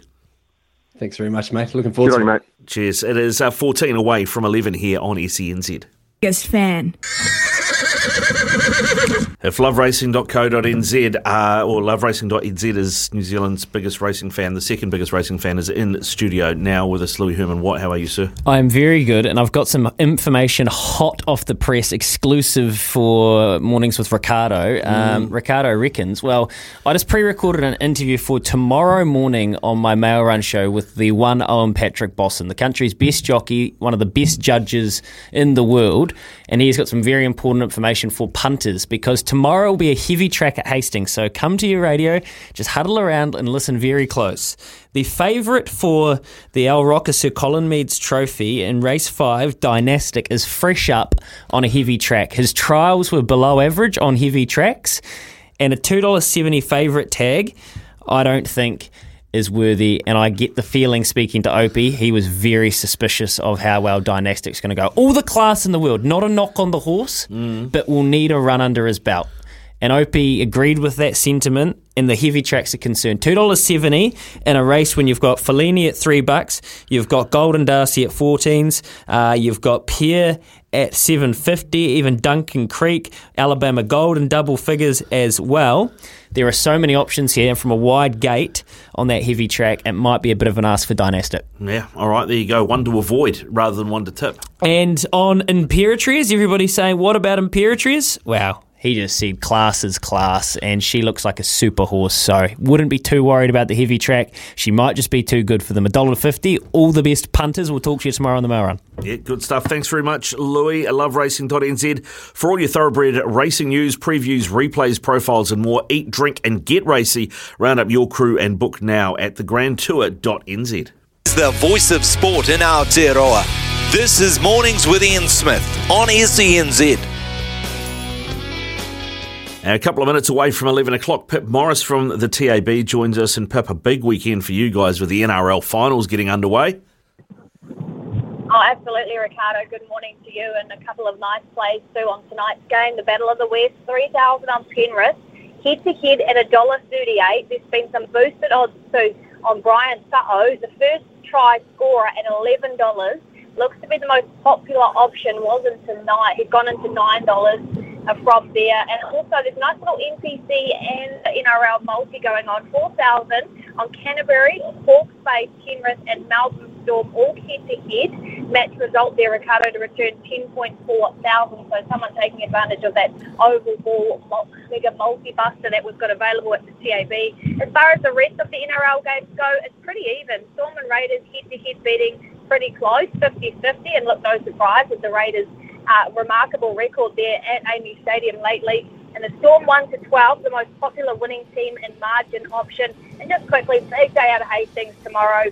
$2,000 on Enrico, and at $13, it's been really nicely back here in the last race in the fixed odds option. And just check out Punters Lounge because they're running a Punters Club there at Hawke's Bay and some of the profits, Ricardo, will be going towards the Cancer Society. So that's a really good initiative. Good stuff, Pip. Go well. Enjoy your weekend. After 11, we've got news and sport. This is Mornings with Ian Smith on SENZ. This is SENZ Mornings with Ian Smith. Smithy, of course, in Aussie calling uh, the cricket. He was a busy man yesterday with the second Chappell-Hadlee ODI. Uh, so you got Ricardo Ball sitting in the hot seat for him. And, uh, of course, this weekend, or tonight, in fact, uh, the big one on TVNZ. You can check it out. It is King in the Ring. And uh, one of the participants, not in the eight man, but he has a big fight too at cruiserweight. Is the man they call the Hammer, Mark Timms. G'day, Mark. How are you doing? Yeah, good. Thanks, mate. It's a story. Uh, how's uh, how's CKB been the last couple of weeks? Would have been uh, a place would have been fizzing. Yeah, yeah, it's really good at the moment. We just got um, Israel kind of coming into camp at the moment. We got Dan coming into camp as well. Um, we got a bunch of MMA guys all fighting in two weeks. We got so this at the moment, like our workouts on the Saturday night, like the spider workout, we're doing uh, probably eight or nine guys all at the same time. Yeah, it's it's crazy in there at the moment. Yeah, I bet, mate. I bet. I mean, I know that you. We're, going to talk your fight in a minute, and I don't want you know don't want to make it all about like Israel or Dan. But given that you you're training with those guys, you're sparring with those guys a lot, and of course they're multi uh, faceted in terms of MMA. MMA, they've got to be grappling, they've got to be doing all that sort of stuff. How does that work for you when you have to go spar those guys? Do you just spar them standing up, or do you do other things as well? Uh, that I, I, train MMA as well, so um, we do do MMA rounds and stuff like that. But uh, knowing that I have um, a kickboxing fight coming up, that is pretty kind to me, um, and just usually just won't take me down, or it'll be quite kind of like minimal, sort of like if we do go on the floor, then we sort of, they sort of like let let me build up back to striking again. Because we're still going five minute rounds, so at least I get like yeah a good three four minutes of striking in, and then there'll be some other sort of like uh, yeah, like grappling involved or something like that. Yeah, but yeah, they just, just they just don't go too wrestling heavy on me. Well, oh, that's got to be nice. That's got to be nice. No, no, no one likes to cuddle on the mat for too long. No, definitely not. No, me, me in particular as well, being the nail most of the time. it doesn't help, mate. Doesn't help you. Uh, hopefully, you can be uh, the hammer though uh, tonight. Uh, you know your fight at cruiserweight um, against Mandela Ale. He's a uh, I know that he's a uh, southpaw. How much do you know about him beyond that? Uh, regard in regards to like yeah his technical ability and stuff like that, I've pretty well um, pretty researched him pretty well. Um, yeah, he's a southpaw that has a particularly good like right leg. Not necessarily the the the more common thing is the left side with a southpaw, his power side. But yeah, his right leg is is probably even a bit more educated than his left side. So uh, little bit, a um, little bit different to your more conventional southpaw. But yeah, it's, it's an interesting fight for me. He's very, he's a tidy fighter. How do you have to uh, change what you do in the ring when you're fighting a bloke that's southpaw? Uh, it's getting you positionally. You have to just be a little bit, um, a little bit more onto it. Like, oh, you try and fight from the outside of the lead foot, so you try and step outside to line up your power.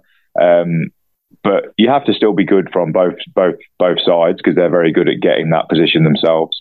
But I would say like defensively is get your defense down. That's like the best like the best thing to like sort of get sorted straight away because everything is kind of sort of in reverse a little bit um, when it comes to defense and that makes up like 50% of exchanges, you know. So yeah, just with this fight, I've just definitely been uh, just polishing up the the sort of defensive side of things. Yeah, I mean, obviously the lead leg, the lead hand are, are a lot closer together when you're fighting a southpaw. Um, what does it open up for you that maybe you wouldn't fighting a conventional fighter? I mean, is is the liver shot more on because the liver's closer to you, or? I think the liver shot is on, but it takes probably a little bit more setting up um, than normal um, and placed sort of placed a little bit different because you have got the leg and the hand more so in the way.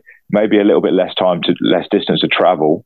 Um, but if you watch guys like um, like I watched a lot of Bernard Hopkins uh, fighting southpaws and stuff, and he goes to the liver uh, regardless um, of their stance, and usually uses it as a way to sort of um, get get off the ropes and stuff like that, and uses it as a way to control a guy um, which I think is is an interesting way of using it. Not necessarily as a devastating punch, but he definitely aims for it so that he can freeze a guy so that he can like move around them and get sent to ring again. So I find that quite interesting. Yeah, yeah, the, the different tactics that go into it. Eh? I mean, I guess that's the other thing is that you know they'll they'll be aware if you if you uh, I, I, guess bait it a wee bit and, and make it look like that that's where you're going, and then then it could open up opportunities upstairs as well.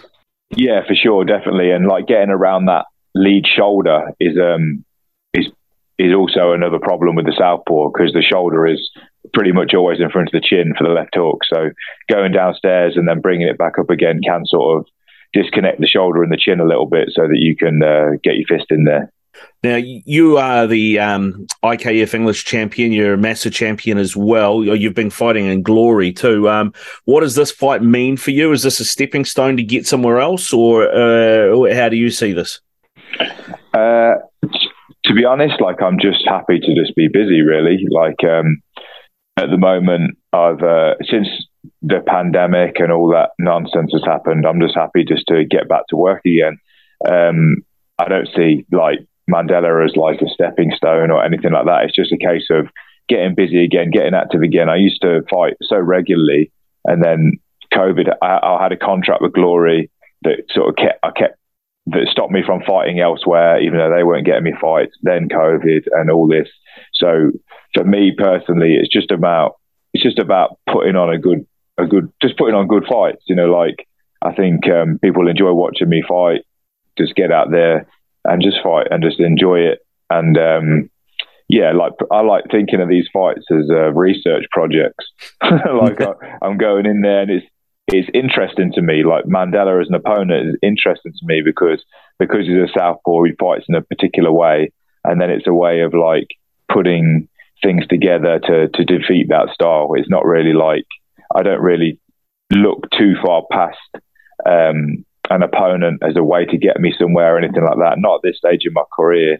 If it does, it does, which is great. But over the last three, four years, all of us fighters have have suffered um, unless we're signed to big organisations, we've all suffered from, yeah, not being able to fight or knowing the future is not certain so much. So I suppose, yeah, I don't really look at that sort of thing now. I just see it all as like, oh, this is a good practical test for my research project.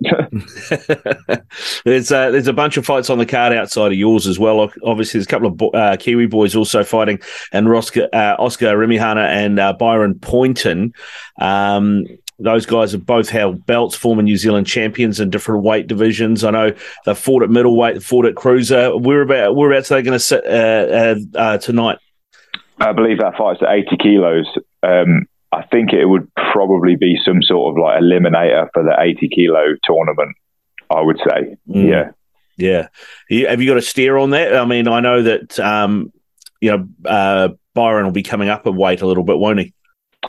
Yeah, I, th- I think I did last. I last saw him fight at 80 as well. I think his last two fights have been at 80, so maybe he's settled into that weight now and uh, he feels more comfortable at it. I know he fought Terence Montgomery.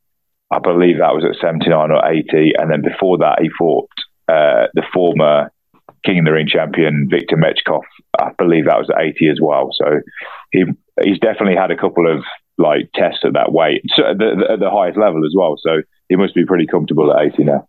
Yeah, it's great, mate. I mean, I'm looking for. There's so many good fights, and we haven't even got to, to the eight man yet, but we will get there. We will get there because I know uh, that there is also another CKB fighter Navajo Stirling, who's a two time King and the Ring champion, uh, gunning for a world title uh, tonight as well. Uh, you know Navajo, you've seen him train, you've seen him fight. Uh, he's uh, going to be up against a guy from Aussie and Jesse Astle, who's won multiple uh, championships, and those guys are fighting for the World Kickboxing Federation World Heavyweight crown. This is a, this is a massive fight. Yeah, great fight, and uh, definitely think that Navajo takes it. But it would probably be like the biggest test uh, that he's had, uh, regardless of uh, winning his two King in the Ring titles. Um, but yeah, in like recent years, this will be his biggest test uh, because the guy that this uh, this Jesse Jesse Astle is his name is uh, e- equally strong, athletic young man. You know, like I've um, watched him fight as well. He can bang, and uh, he's got a very tidy, like Muay Thai style. Um, but I think that Navajo will be a bit too much for him. Um, but yeah, de- definitely very um, a 50-50 fight. You know, like. Uh, but yeah, I'll, I'll, I'll definitely back Navajo. Yeah, nice, nice. All right, well, that's another one to look out for. And the King in the Ring, uh, of course, this is a massive fight card, and you can catch it all on uh, TVNZ coming up tonight. Uh, tickets available from Eventfinda Stadium as well. Uh, we should also talk because it's this is a uh, what do you call a multi-discipline card, isn't it? We've got boxing as well, and the uh, WBA International Women's Flyweight Boxing title uh, is on the line, and the uh, World Eliminators uh, as it's a world title eliminator as well. Michelle Pressure Preston. Um, out of ETK, uh, taking on a fighter I don't know much about out of Thailand and Fanaluk Kong Song. Uh, but Michelle's story 43, she's a mum, she owns her own business, been out of the ring four years. She's made a comeback, put everybody on their bum that needs to be put on their bum to get to this point, and away she goes again. Yeah, amazing, inspiring stuff. Yeah, for sure. To like come back at her age and, and perform like she's performing is is brilliant. You know, like a lot of people, yeah, would sort. It's it's amazing when like someone like leaves the sport and then they're like, you know what, I'm going to give it. I'm going to give it another go. You know, like I think I can do a little bit more. And uh, unfortunately, it doesn't work like that for men. Men just try and do that, and they don't have the testosterone or anything anymore to like be able to perform. But the good thing about women is like they get stronger. That like when they have children and stuff like that, they come back even stronger. Yeah, yeah, nice. All right. Yeah, I mean, I don't know if you've seen much of the Thai fighter, uh, look, Kong song she's going up against, but um, given the way she's dispatched so many others in New Zealand and Australia at 51 kilos, uh, you backing Michelle for the win here? oh yeah, for sure. Yeah, yeah. There's there's no beating her. I don't think. Yeah, I think I agree with you, mate. We should talk. I mean, the thing is called King in the Ring, and it's a Trans Tasman super heavyweight kickboxing event. It is an eight man challenge as well. So all the other fights we've talked about are nothing to do with this. This is even more fights. So it's a massive card. Uh, you can see it all on TVNZ Duke, and of course at Eventfinda Stadium. Go to Eventfinda and grab your tickets there.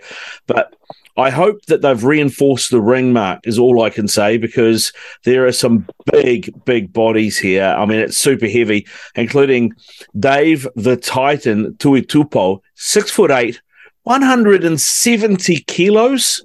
What is going on? I know when you when you just listen to the stats, you uh, you think, God, these blokes, how do they even move?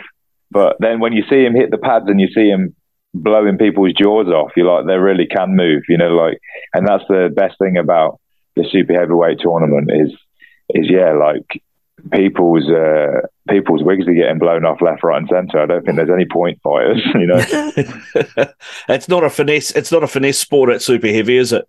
No, it's a whole. It's honestly a whole different ball game. Like when even with the with um, heavyweights in the gym and stuff like that. Sometimes you think, God, he doesn't look that good, you know, like, or you see him hit the pads and you're like, maybe he doesn't look that good or whatever. But then you you feel them when you hold the pad and you're like, oh, that's all it takes. Okay, I get it now. you, know, you just have to you just have to touch somebody with that, and that's it. All right.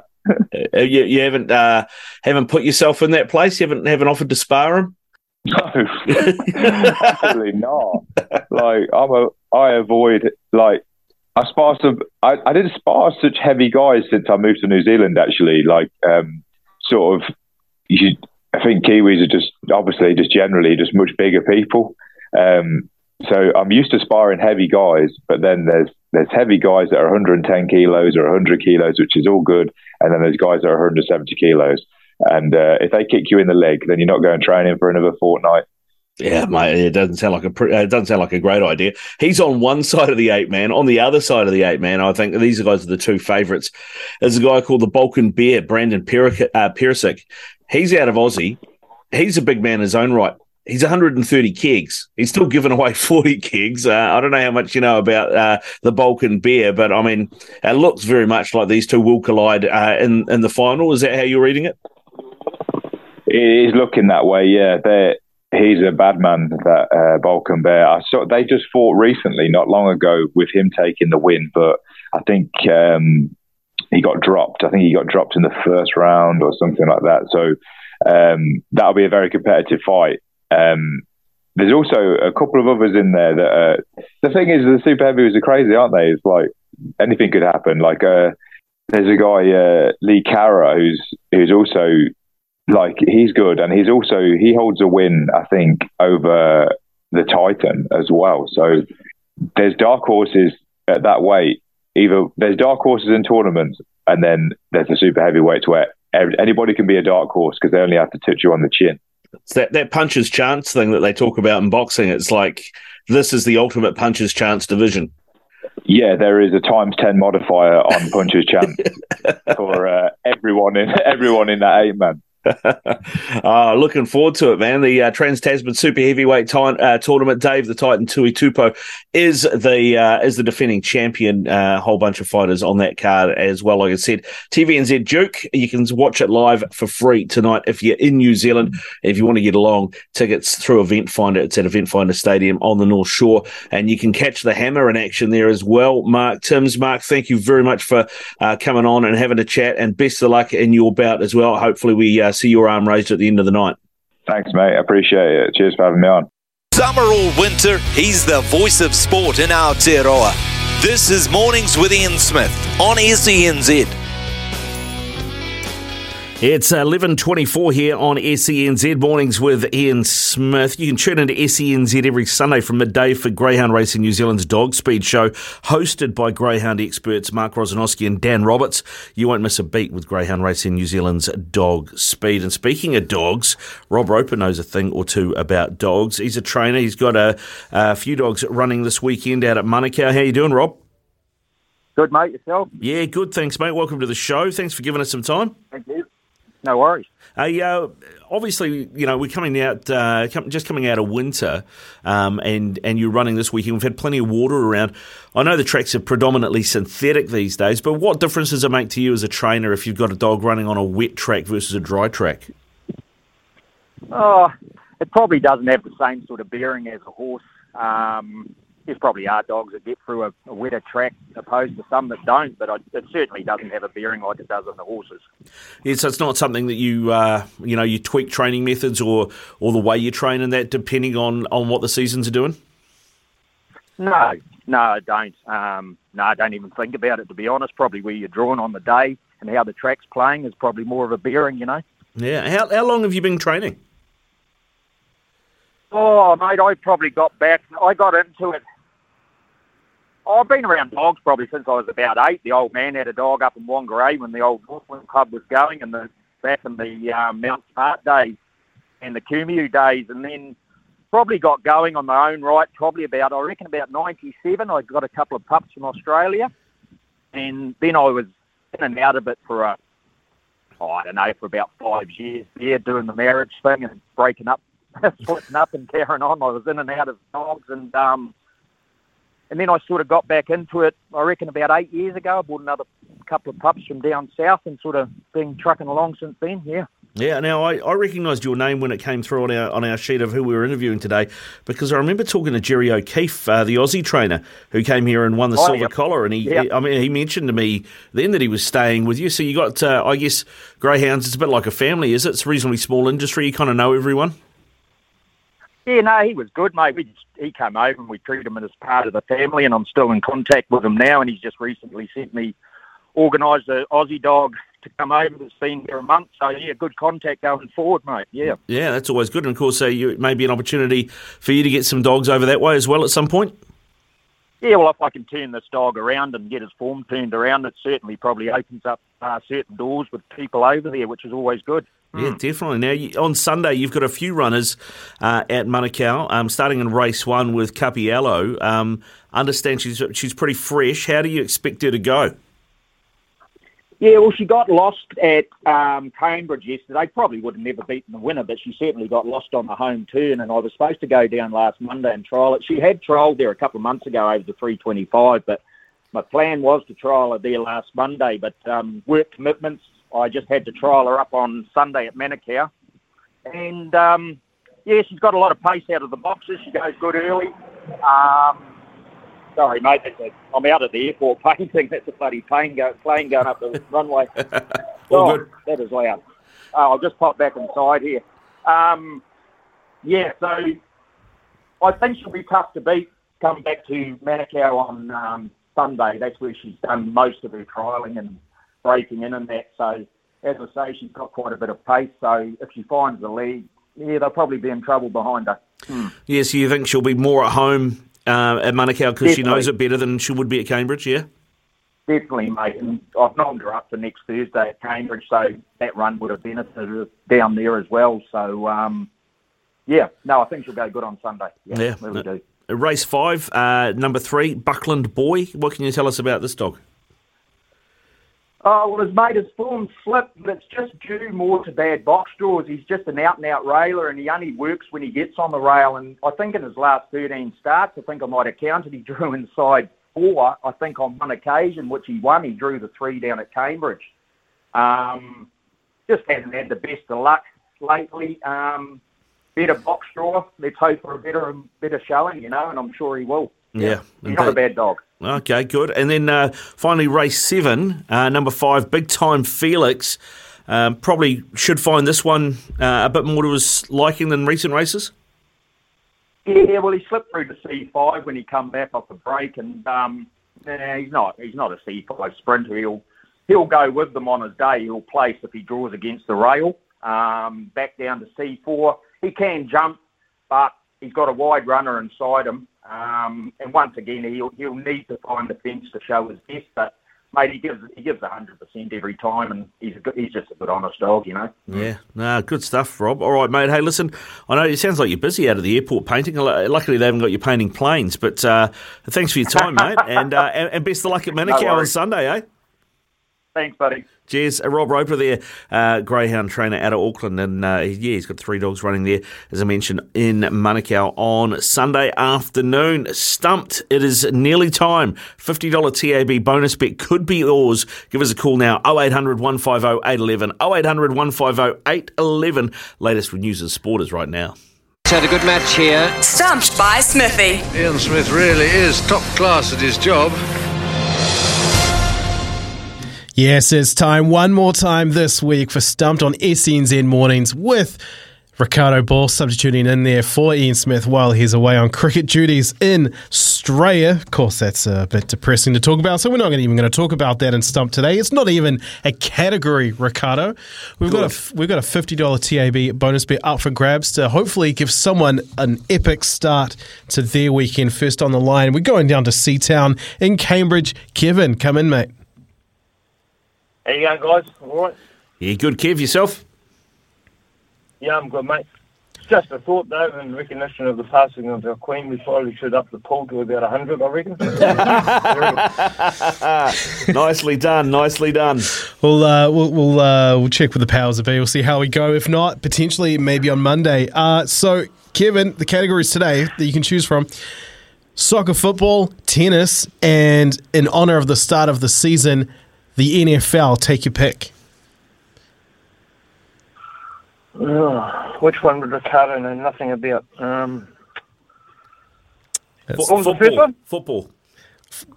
Oh, no, hell no. Okay. Uh, let's go tennis. All right. Yeah, I heard. Yeah, Ricardo knows nothing about football at all. What are you talking about? All right. Tennis questions. Here we go. Good luck to you, Kevin. First one. What is Nick Kyrgios's current world ranking? Ooh. Uh, let's go 10. One of the worst things I have ever seen done on a cricket field. Ricardo, over to you. Uh, we were seeded 23rd for this tournament, and obviously there were a couple of players missing, like Djokovic and that, so push that out slightly. I'm going to say 26th. One of the worst things I have ever seen done on a cricket field. Man, very close. Uh, like your logic there, and he wishes he was 10th in the world. He is currently 25th. Oh, one off. The way he's going, he's he's on the way up. Second question for you, Kevin. How long did the quarterfinal between Jannik Sinner and Carlos Alcaraz go for at the US Open? Oh, God. I started watching it and gave up. Uh, no, let's go I'm going for hours and minutes. hours and minutes. Okay. Uh, let's go five hours, 16 minutes. One of the worst things I have ever seen done on a cricket field. Ricardo. I reckon that's harsh on no, Kevin. I, I was about to say, quiet, please. If you don't get this, I mean, you get it either way because of the rules of the game. But if you don't get it, that was, yeah. That was incredibly close. I don't think that's one of the worst things. Uh, It was five hours and 15 minutes. Just a couple of chips down the wicket, right in the slot, and away it goes. I'm, I'm sorry. Uh, the rules of Stumped is a very harsh mistress there. So, Kevin, you are out back to the pavilion. Mark from Christchurch, come in, mate. How you going, boys? Yeah, good, mate. How's your tennis knowledge? Oh, God. You use a racket. That's about all I know.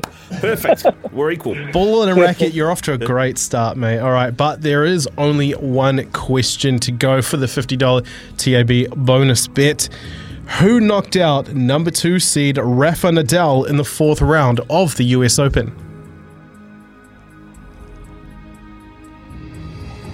I haven't. Oh, God. Kyrgios? One of the worst things I have ever seen done on a cricket field. I'll say it again, he wishes. Frances Tiafoe. Just a couple of chips down the wicket, Great. right in the slot, and away it goes. So, Kevin from Cambridge, if you're still listening, mate, you got your wish. We're going to go up to $100 on Monday. Yeah, boom. boom. Go well, mate. Have a great weekend, bro. Cheers, you too. Good luck, Roost, uh, the Eels. Yeah, indeed. Indeed. He was going to say good luck, Roasters. Wow. Yeah, that's that's all right. We, we can beat them in the final. That's fine. that's fine. It is uh, 24 away from midday. When we come back, Greg O'Connor joins us. We're going to talk harness, probably some NRL as well, just quietly. Summer or winter, he's the voice of sport in our Aotearoa. This is Mornings with Ian Smith on SENZ. It's 18 away from midday here on SENZ, and uh, joining us now to talk harness racing is a man that you can catch on here on SENZ, talking harness racing action every Sunday from midday, uh, alongside his good mate Mick Guerin, and you can check out hrnz.co.nz. Uh, for more information, sorry, Trots Talk is Sundays from 11, thanks to the people at Harness Racing New Zealand. Uh, g'day, Greg O'Connor. How are you, sir? Yeah, Ricardo, very good morning to you. I'm well, mate, and why wouldn't you be? Spring has sprung, and the Addington Raceway tonight is another step up from the last couple of weeks, and we start to see some of the big bangers in both gates, the pacing and trotting, uh, appear at Addington tonight. Yeah, and how's how's the uh, how's the track looking, mate?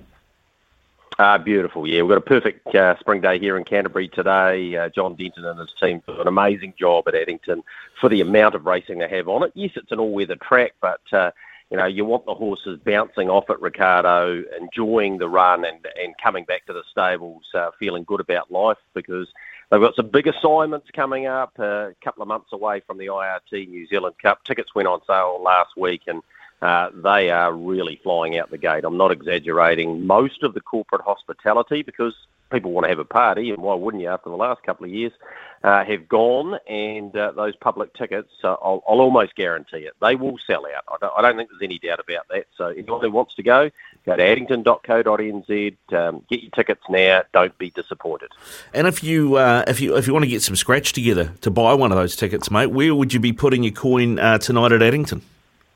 Yeah, look, uh, like I mentioned, there's a couple of great races. There's a race called the Ordeal Trotting Cup, which is one of the key lead-ups to the Renwick Farms Dominion, the big two-miler uh, at uh, Cup Week. And I like one each way tonight, Ricardo. Uh, his name is Oscar Bonavena. He won the New Zealand Free-for-all at Cup meeting last year.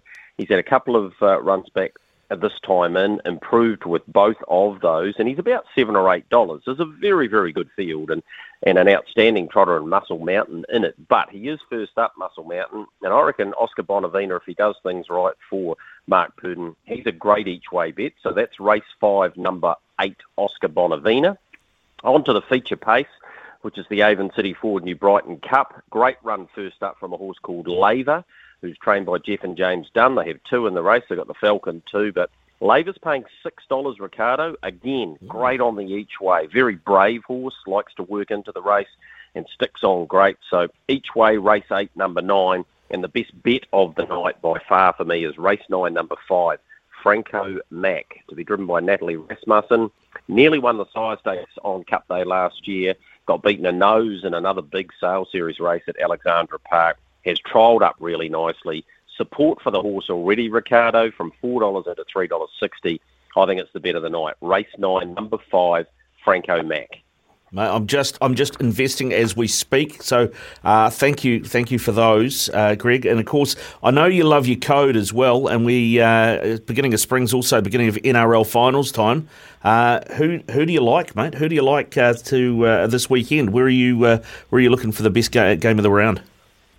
Well, I'm looking at all four because there's history for all of those four clashes. And tonight, I mean, Penrith Parramatta with Parra beating them twice already this season. How good. Um, I think Penrith will probably win, Ricardo, but I don't think they're over the line. So terrific clash. The one I'm looking forward to, though, once again, will be Sunday, South the Roosters. Uh, I think the Roosters are very backable to win the premiership at $13. I know it hasn't been done outside the top four, but gee, they've got a great roster. And uh, I think they'll possibly have to play Penrith in the preliminary final, but you know what it's like. You've got to beat the top side to win the premiership, whether it's in the grand final or the game before. I don't think it really matters. So um, I've I've had a long range bet, Ricardo, on the Roosters, and I'm going to stick to that. Yeah, nice, mate. Uh, good, good to see. As a, as, uh, uh, am I right in saying that you're a you're a long suffering uh, North Sydney Bears fan? Um, so you got you can yeah, back yeah, anyone. that's right. Yep. Yeah, it goes back goes back a long way, doesn't it? But uh, yeah, and, and and then I fell into the, the trap of doing some work for the West Tigers, and, and now I'm with them. So yeah, she's she's been a tough road the last twenty or thirty years in the NRL, but uh, love it, mate. But there'll be some epic clashes this weekend, and um, yeah, it's such an even competition. It, it'll, it'll be fantastic. Um, I think often, Ricardo, you find weekends like this are better than the grand final themselves because everything's on the line to try and progress particularly for those two teams on Sunday. Yeah, couldn't agree with you more, Greg. Hey, listen, mate, thanks very much. Enjoy Addington tonight. Good luck on the punt there, and uh, enjoy your weekend of the footy as well, eh? Yeah, I will, certainly will do, Ricardo. Don't forget the first of the grass track meetings start on Sunday as well. We'll preview uh, some winners for that meeting at Methven on Sunday on Trots Talk at 11 o'clock on Sunday morning. Yeah, do that, mate. Great show. Mick Guerin, Greg O'Connor, 11 o'clock trot, Trots Talk right here on SENZ, Sunday mornings from 11, thanks to the great New Zealanders at Harness Racing New Zealand. When we come back, Staff's going to catch up with us. It's Tyre Power's Big Footy Final Sale. To kick things off, you can get the power to buy three and get one free on selected Toyo passenger car and SUV tyres. Tyre Power's Big Footy Final Sale can't last. Visit tyrepower.com.au now.